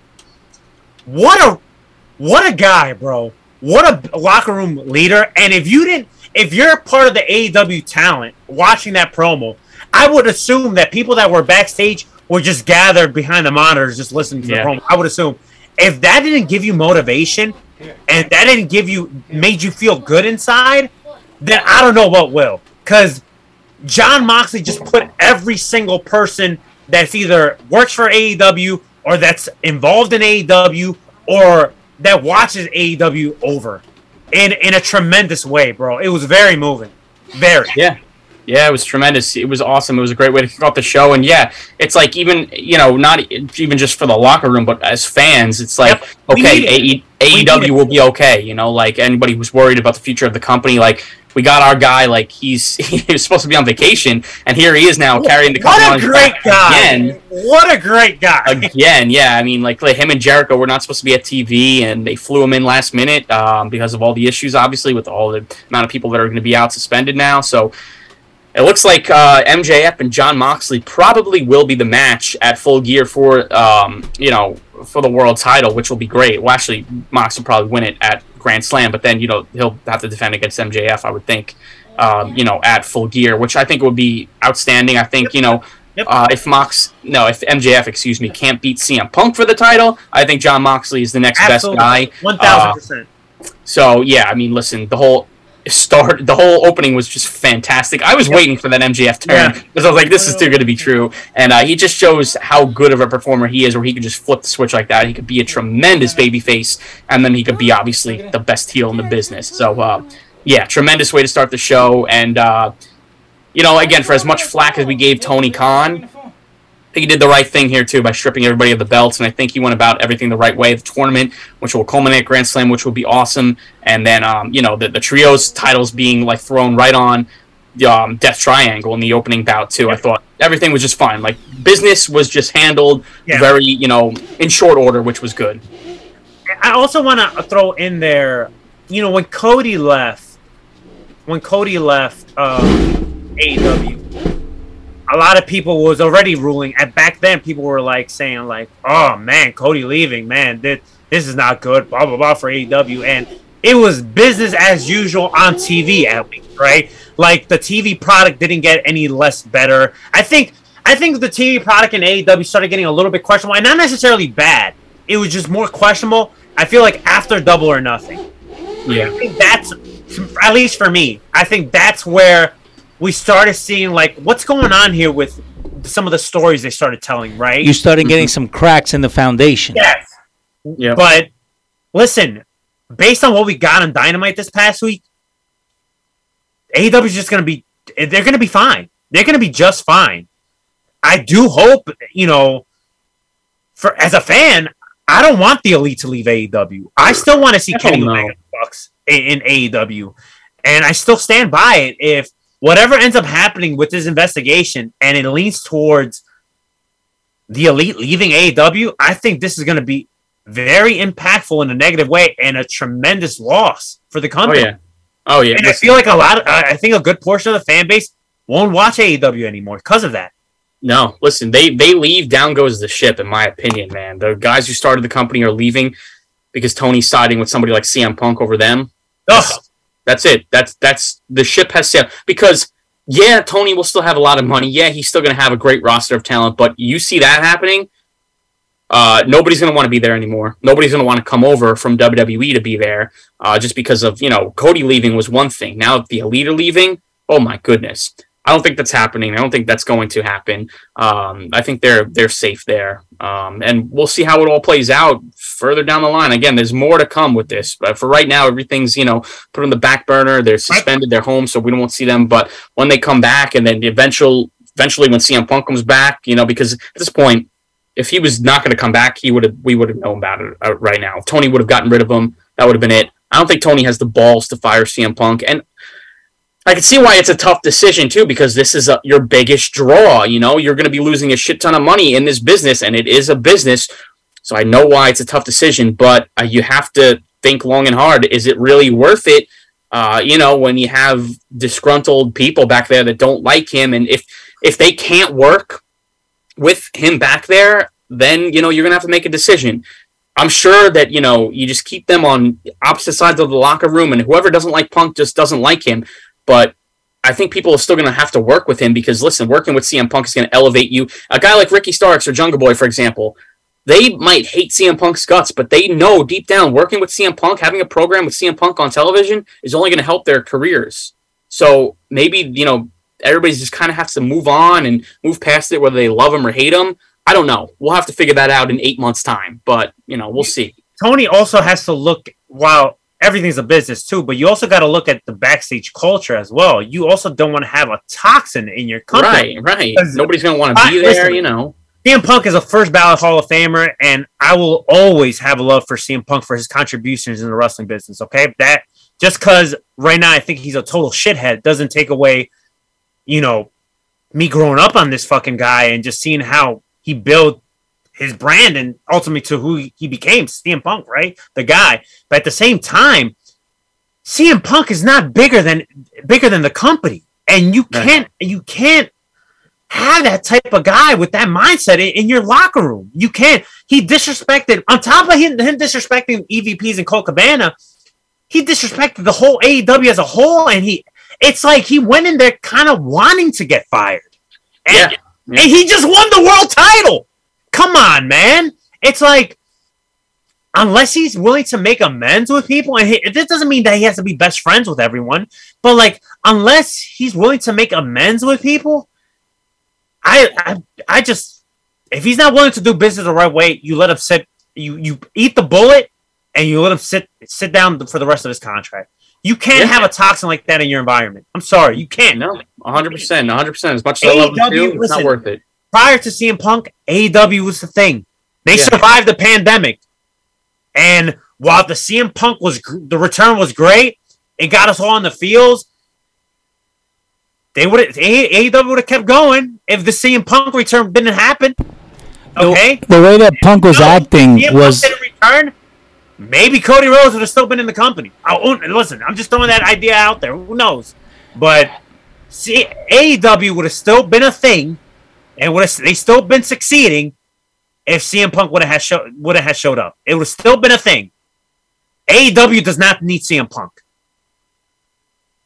Yeah, hundred percent, hundred percent. They they they don't. They were fine without him, and they will be fine without him if you know he doesn't come back. But I mean, Jesus Christ, isn't it crazy how we're sitting here talking about this a little A year later. a little over a year later? Uh, I mean, I if you would have told me this is how CM Punk's run in AEW was going to go, especially now getting hurt twice after winning the world title, and then on top of all this stuff.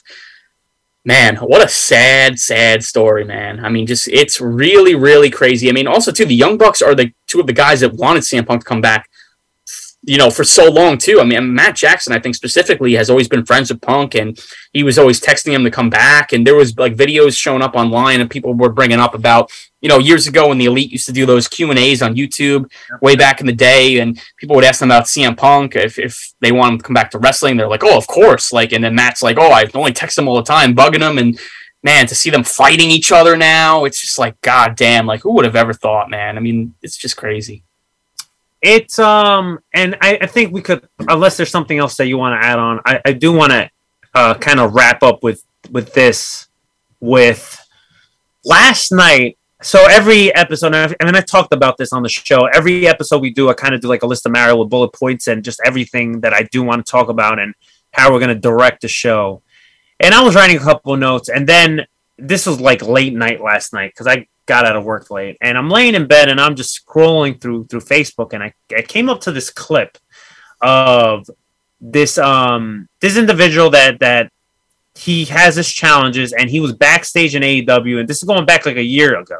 Okay, he had some challenges, and he was meeting some of the AEW talent. So he met CM Punk, Cody Rhodes, Ruby Soho, I believe uh, Jake Hager, uh, Jurassic Express, Christian Cage, Matt Hardy. He met a couple people, and when he met CM Punk, this this this person, this uh, I want to say he was maybe he's a kid. I'm not really sure. It's really hard to tell, but he was so happy to see him Punk, and I saw the happiness with CM Punk. Now this is going back a year ago. Okay, I saw how CM Punk acted with this with this individual, and he gave him a hug too, and he told him, you know, are you gonna have a great time, whatever, and just watching that clip just got me sad because it's like, what the fuck happened?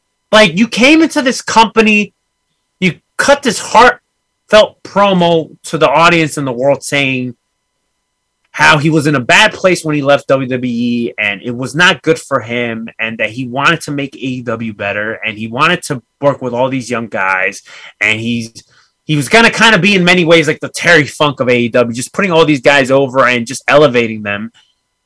And instead, maybe not the first couple of months, but at some point, everything fucking changed and he did the complete opposite of it. And as a fan, CM Punk fan at that, it's very disappointing to me and it does make me sad. Yeah, listen, it's kind of sounds funny. Uh, This what I'm about to say is kind of sounds funny, and people might laugh, but I don't think CM Punk is a bad person completely. I really don't. I don't think he's. I don't think he's as shitty of a human being as everybody portrays him that. I just think obviously he just made some bad decisions. He op- he opens his mouth and he just doesn't know when to stop. He doesn't like being disrespected. That's very obvious. I feel like if you show him respect, he shows you respect. I remember him in an interview saying that one time where it's like somebody uh, he was at a hockey game or whatever, and some guy he was on the Hey. I- Phil! yeah, yeah. Hey Phil, yeah, and he's like, and he it totally disrespectful. Like, yo, hey Phil, let me let me get a picture. Like, like this fan had access to him. Yeah, Hey, Phil! yeah, exactly. And CM Punk literally said in an interview, he's like, this guy would have would have literally been a little nicer, you know, a little bit more respectful. I have no problem, but the fact that he just went out, he did something like that, I have no respect for that. I understand that to a T. I don't like being disrespected either. Okay, I, I literally don't. I don't take shit. You don't want to be walked all over. That's the one thing. It's like you don't, you shouldn't be taking shit from anybody. But there's Right. also a right and a wrong way to do business, especially in this industry when you are a veteran like CM Punk. And he is the vet in that locker room. He is the man. You know, in, in, in this company with all these young kids or these children that he called them, you need to know how to conduct business better. You need to be able to set an example. And he did not do that. He did the complete opposite of this. And yeah, listen, if Hangman never brought any of this stuff up, would we have got would we have be at this point right now? Probably not. So you can essentially say that Hangman started it all. And again, that's why he's no angel in this either. People can side with Hangman or side with the elite. Nobody is an angel in this story, okay? Nobody is. It's just an unfortunate thing. It got to this point. And listen, I'm not defending what CM Punk did. It was very unprofessional, very just I mean, listen, he's the he's the root of all these problems. This it could have all been done and and handled after he gave his receipt to Hangman on live television when he went into business for himself. Instead, he chose to to go this route and here we are. But I don't think CM Punk is overall this awful human being that like literally like just you know like I don't even know what I'm getting at here, but I get what you're saying because I feel the same way. I feel like deep down inside, and, and listen, for everyone that that's like, fuck CM Punk, I want nothing to do. I, I, I understand. I, under, I in a way, I do understand that. I get it because it's like, especially the the AEW fan base, right? Because we love AEW so much because they were the alternative, right? For so for for the last couple of years, they were a breath of fresh air, and for CM Punk to come in here and pretty much kind of just flip the whole company upside down in a bad way, just going by the reports and some of the talent that have been very vocal, it does hurt you because you feel like don't ruin something that we love, right? you know, yeah, that's the biggest thing. Yeah. But also, at the same time, there's still like a little part of me that feels like, yeah, maybe CM Punk views on things and the way he carries himself does come off a little bit egotistical and he comes off a bit of a shithead. Yeah. But part of me feels like deep down inside, there's still like a good person there. And I know that's very hard, especially now, right? Because everything's so fresh. I know that's very hard for people to understand. But part of me does feel that way. But that doesn't mean I condone his actions. And that No. also doesn't mean that I'm condoning the elite's actions too. But for the people that saying that everyone should get fired, you're you're just a complete moron. Even listen, yeah. even after the investigation takes place, okay?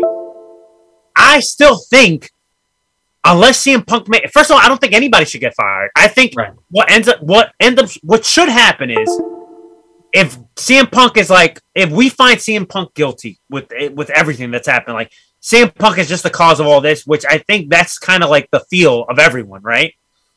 CM Punk shouldn't get fired unless he's willing to make amends with with everyone, with the locker room, with the elite, with everyone, with Hangman. If he's not willing to do that and do business the right way, then I was like, okay, you know what? Just go home, and Tony has to eat that bullet. Because if he fires, if he fires Punk, trust and believe CM Punk is going to sue Tony in AEW. Yeah. Right. That is that is going to happen. So I think you prevent that. If CM Punk is not willing to do business the right way, go home, bro. I'll, I'll eat this bullet, and you will get your money, and that's it. That's what you need to do. Ugh, the hardest part too is like Jesus Christ, man. This is such childish bullshit where it's like you're leaving so much money on the table too with And- like and that's CM Punk CM versus Punk, Kenny bro. Omega. I know CM Punk versus all these guys. Like so much money that CM Punk could generate for this company for Tony. The way he disrespected Tony like that to, to pull all this crap, where we might not even get CM Punk versus Omega ever now. You know, because who knows if they're going to want to work with each other. Like Listen, it's know, such a shame that it had to get to this point where it's just like, geez, man, like this all could have been avoided. This literally all could have been avoided.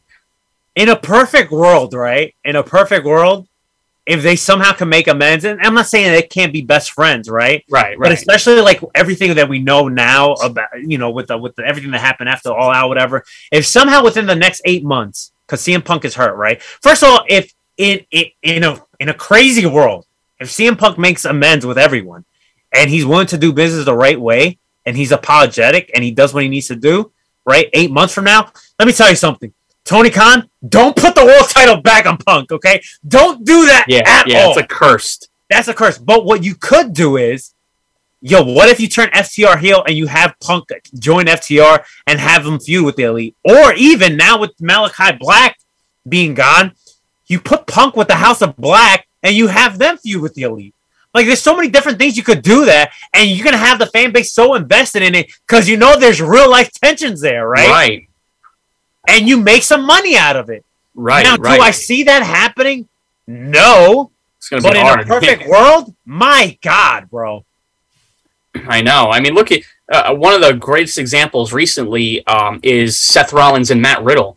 Now they've had beef. If you're not aware, they had beef a long time ago. Something that Riddle's ex-wife said something about Becky, and he backed her up. And Seth didn't want nothing to do with him. He said he would never work with Riddle. In an interview with Ariel Helwani right before the Clash at the Castle, uh, you know, he asked Seth. He's like, you know, has the problems got better now that you guys are working together? He's like, he and he, and he paused and he stopped and he's like, he's like, we're not going to be best friends backstage. He's like, we're not going to go out and get a slice of pizza after the show. He's like, but I'm a professional and I'm going to be professional with him. And they had a killer match at the Clash at the Castle. They, they've had a killer feud, but they don't necessarily love each other. Who's to say that it can't be the same thing down the line with CM Punk, Punk and other people like that as well? Again, that's what Tony also said in the post uh, scrum. He said it's not necessarily a bad thing they don't like each other because we can settle the scores in the ring. But of course, you know, they have to be civil with one another backstage as well because that's where, you know, that's that's the most important thing first and foremost before you can get on screen with these guys. So, uh, listen, there's going to be a lot of things to be smoothed over. I don't know what CM Punk is thinking about all this. I don't know what the Bucks and Kenny are thinking about all this, but man, oh man, like only time will tell what's going to happen in the long run uh, with with these guys being in the same locker room. And I mean, I think the elite, like I said before, are fine. They're safe. I don't think they're going anywhere, uh, despite them threatening to leave. But the most interesting thing is going to be the future of CM Punk after these eight months, nine months, whatever his recovery time is. See what happens with him. I don't know, man. I'm I'm definitely going to be intrigued to see what happens when when or, or if they bring him back. Let me tell you something. If CM Punk, regardless what happens in this investigation, and I'm just going by my gut feeling, I don't think he'll make amends or whatever. So I think the most what what's most more plausible is that he'll probably end up just sitting the rest of his contract. Mm-hmm. When that time is up, and that's it, and this is how CM Punk's like in ring return ends up being. Talk about the biggest congratulations you played yourself. That to me probably is arguably the most terrible second run in wrestling history. Yeah, yeah. He should have just stayed retired. Seven years came of back. CM Punk chance for to what we have now is wow, bro. It's it's very disappointing, man. And I'm not saying that Punk didn't give us some cool moments during his AEW run. Like I thought his MJF feud was awesome. But man, overall, what an underwhelming second run. Like it wasn't Shawn Michaels 2002 returning, okay? Definitely wasn't sure. that. Um man, it's it's rough, man. It's really, really rough. And I think AEW will be just fine. And for like I said, going back to what I said before, for those that are writing off AEW and just shitting on AEW in every fucking post uh, that you guys fucking do, because there's like a lot of podcasters and content creators that are fucking do that, doing that. You're just a piece of shit. You shouldn't even have that mindset. But um, AEW would be just fine, especially with that powerful Jon Moxley promo that we got this past Wednesday night, and then just overall the dynamite that we got on Wednesday. I thought it was a great show, especially just coming off the heels of of all this controversy. I think this was the the step in the right direction. Um, I'm my biggest worry right now is is is the elite, the Bucks and Kenny Omega. That's my biggest concern because. I love them so much, and I do not want them to go to A- leave AEW at all. No. I don't want that to happen. And man, it, will be I'll, I'll be I'll be very sad if that was to happen, and that's not what I want. So, just hoping for the best here. And I don't know, man. I think I think that might be it, bro. I think I think is there anything else you want to add, Ron, to all this? I think we I think I we listen, we can go four or five hours just talking about so many different things in depth and Right. detail. But I think at this point, you know, it's it's almost a week later. I think everybody knows all the details, all the specifics. We gave our opinions on it and everything, and now it's just basically seeing how this all plays out from here here on out. You know, um, seeing who becomes the world champ, seeing uh, when when they give the belt to MJF, when the elite come back to hopefully get their trios titles back, and then you know when CM Punk eventually comes back in 2023. uh, yeah, I mean, I think that's for now. That's really, really it. You know, Leo, AEW is will be fine. That's that's the that's the moral of the story. Leo, do you have any thoughts or anything you kind of want to add on to anything that we just talked about? You know, Well, I know you've been bit. No, I, I you guys kind of covered uh, just about everything. The only thing that I wanted to add, you know, when you guys were talking about CM Punk and how he was acting, you would think just looking from the outside in that he lost the title that night. You know, like he was forced, like he was forced to do the job. You know, I mean that that's what it felt like. And and at the end of the day, yeah, it's a business. That's why, like, uh, I had a boss once tell me, "Don't ever take my friendship as a sign of weakness." I think that's what's happening with Tony Khan. A lot of these guys are taking that friendship as a sign of weakness. Where Oh, hey, yeah. I Oh, can yeah. get away with whatever I want. I can say with whatever I want. Um, in that in that sense, and I think it's going to be the one of the very few times where we give Vince McMahon all the credit because he knew how to separate the business from the friendship. You know, he, and and and I think that's that's ultimately what you have to do. Do you have to be friends with with your top guys? At the end of the day, no. But you just have to learn how to be civil. And uh, and again, if we're not making money, then we can't be in business. So uh, I think uh, Papa Khan probably talked to his son, and that's why everybody was uh, was put in uh, timeout. Yeah, man, Tony Khan um didn't look good in all this either. Uh, he, No. He look he looks weak. Yeah, he looked he looked like a pushover. He, if I was in studio right now, I'd definitely hit him with the bitch drop. Eh, no, we don't have it, but we have the other. No, one. I know, I know, I know. I, I'm just, I'm just saying, I'm just saying in general. But uh, No, Yeah, but, but so so what you guys are saying, you know, with all these scenarios and how to how to bring it back, I think if everything does fix itself, you have to do, you know, Matt Hardy edge type. You know, hey, show the the background stuff, show it in the ring, and that's how you make money. Again, uh, like it or not, that's what actually separated Matt from Jeff at that point because Matt, you know, he was just the Marty Jannetty at the, up to that point. Um, but it also elevates, you know, your your your edge type. So how do you do it here? Again, you don't need to elevate Punk anymore, but I think you make it into storyline where you start to add these other guys. Uh, somebody in the in the chat said you have Colt Cabana beat him in the ring with the Elite at ringside. Hey, bring it into storyline. Well, well, listen, this is what I will say. If CM Punk does, you know, uh, make amends with everyone, I can tell you who he's not going to make amends to, and that's with Colt Cabana. There's no way that's going to happen. I mean, you but you, you sued what I the will guy. say So. is, and and we'll and we'll finish it off with this.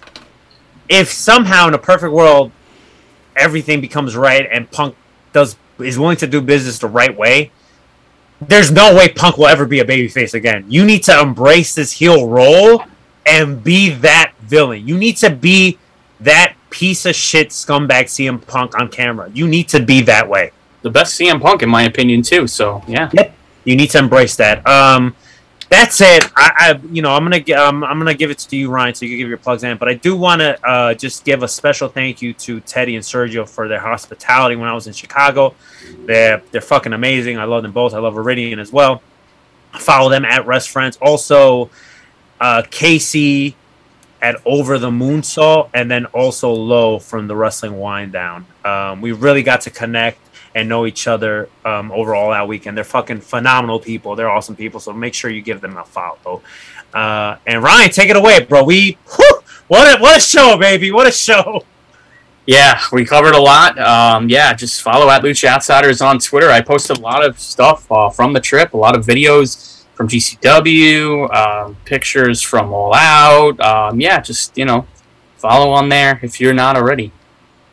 Leo, give me your plugs in.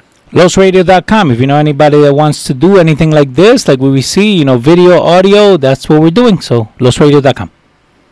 All right, you can follow me at Rated R since 87. Make sure you follow us at Lucha Outsiders everywhere Instagram, Facebook, and Twitter. If you missed anything or everything on today's episode, make sure to download and subscribe to the podcast version of the show.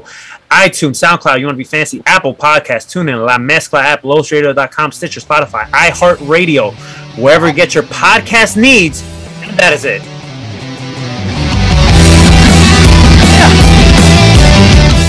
Imagine having to deal with a CM Punk at work. Oh man, what a what a mess, bro. What a fucking mess. This whole situation is very disappointing, bro. It is. It's sad. It's sad because especially because we look I mean, you know, we're both CM Punk fans, and just to, you know, we're both fans of the Elite, and just to see them clash and come head to head, it just kind of just, yeah, it's not something we expected. No, it's not. Either that or have them hide it better. You know?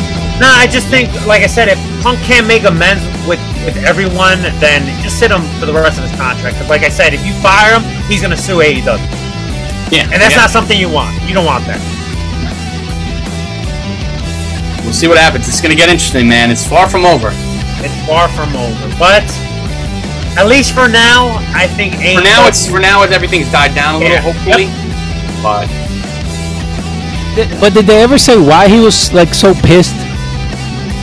It's just CM Punk being CM Punk. Yeah, like But he, he was he was under the impression that the elite Young Bucks um, leaked out the information that he got Colt Cabana Oh, but you fired. know what? but apparently add on Dave, to that, the dirt sheets like the Bryan Alvarez and the Sean they Ross said Sapp it wasn't him. They yeah. said that it wasn't the Young Bucks. This Yeah. is just more like everybody.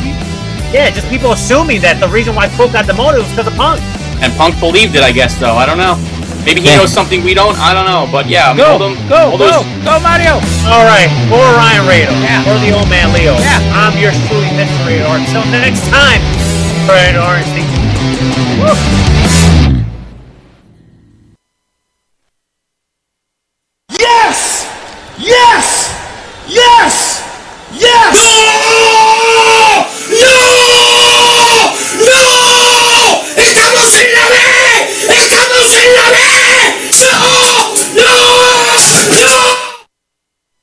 That is And that was literally. CM Punk, and that was CM Punk at the scroll. Damn, I should have let her play. that was just him throwing shit around.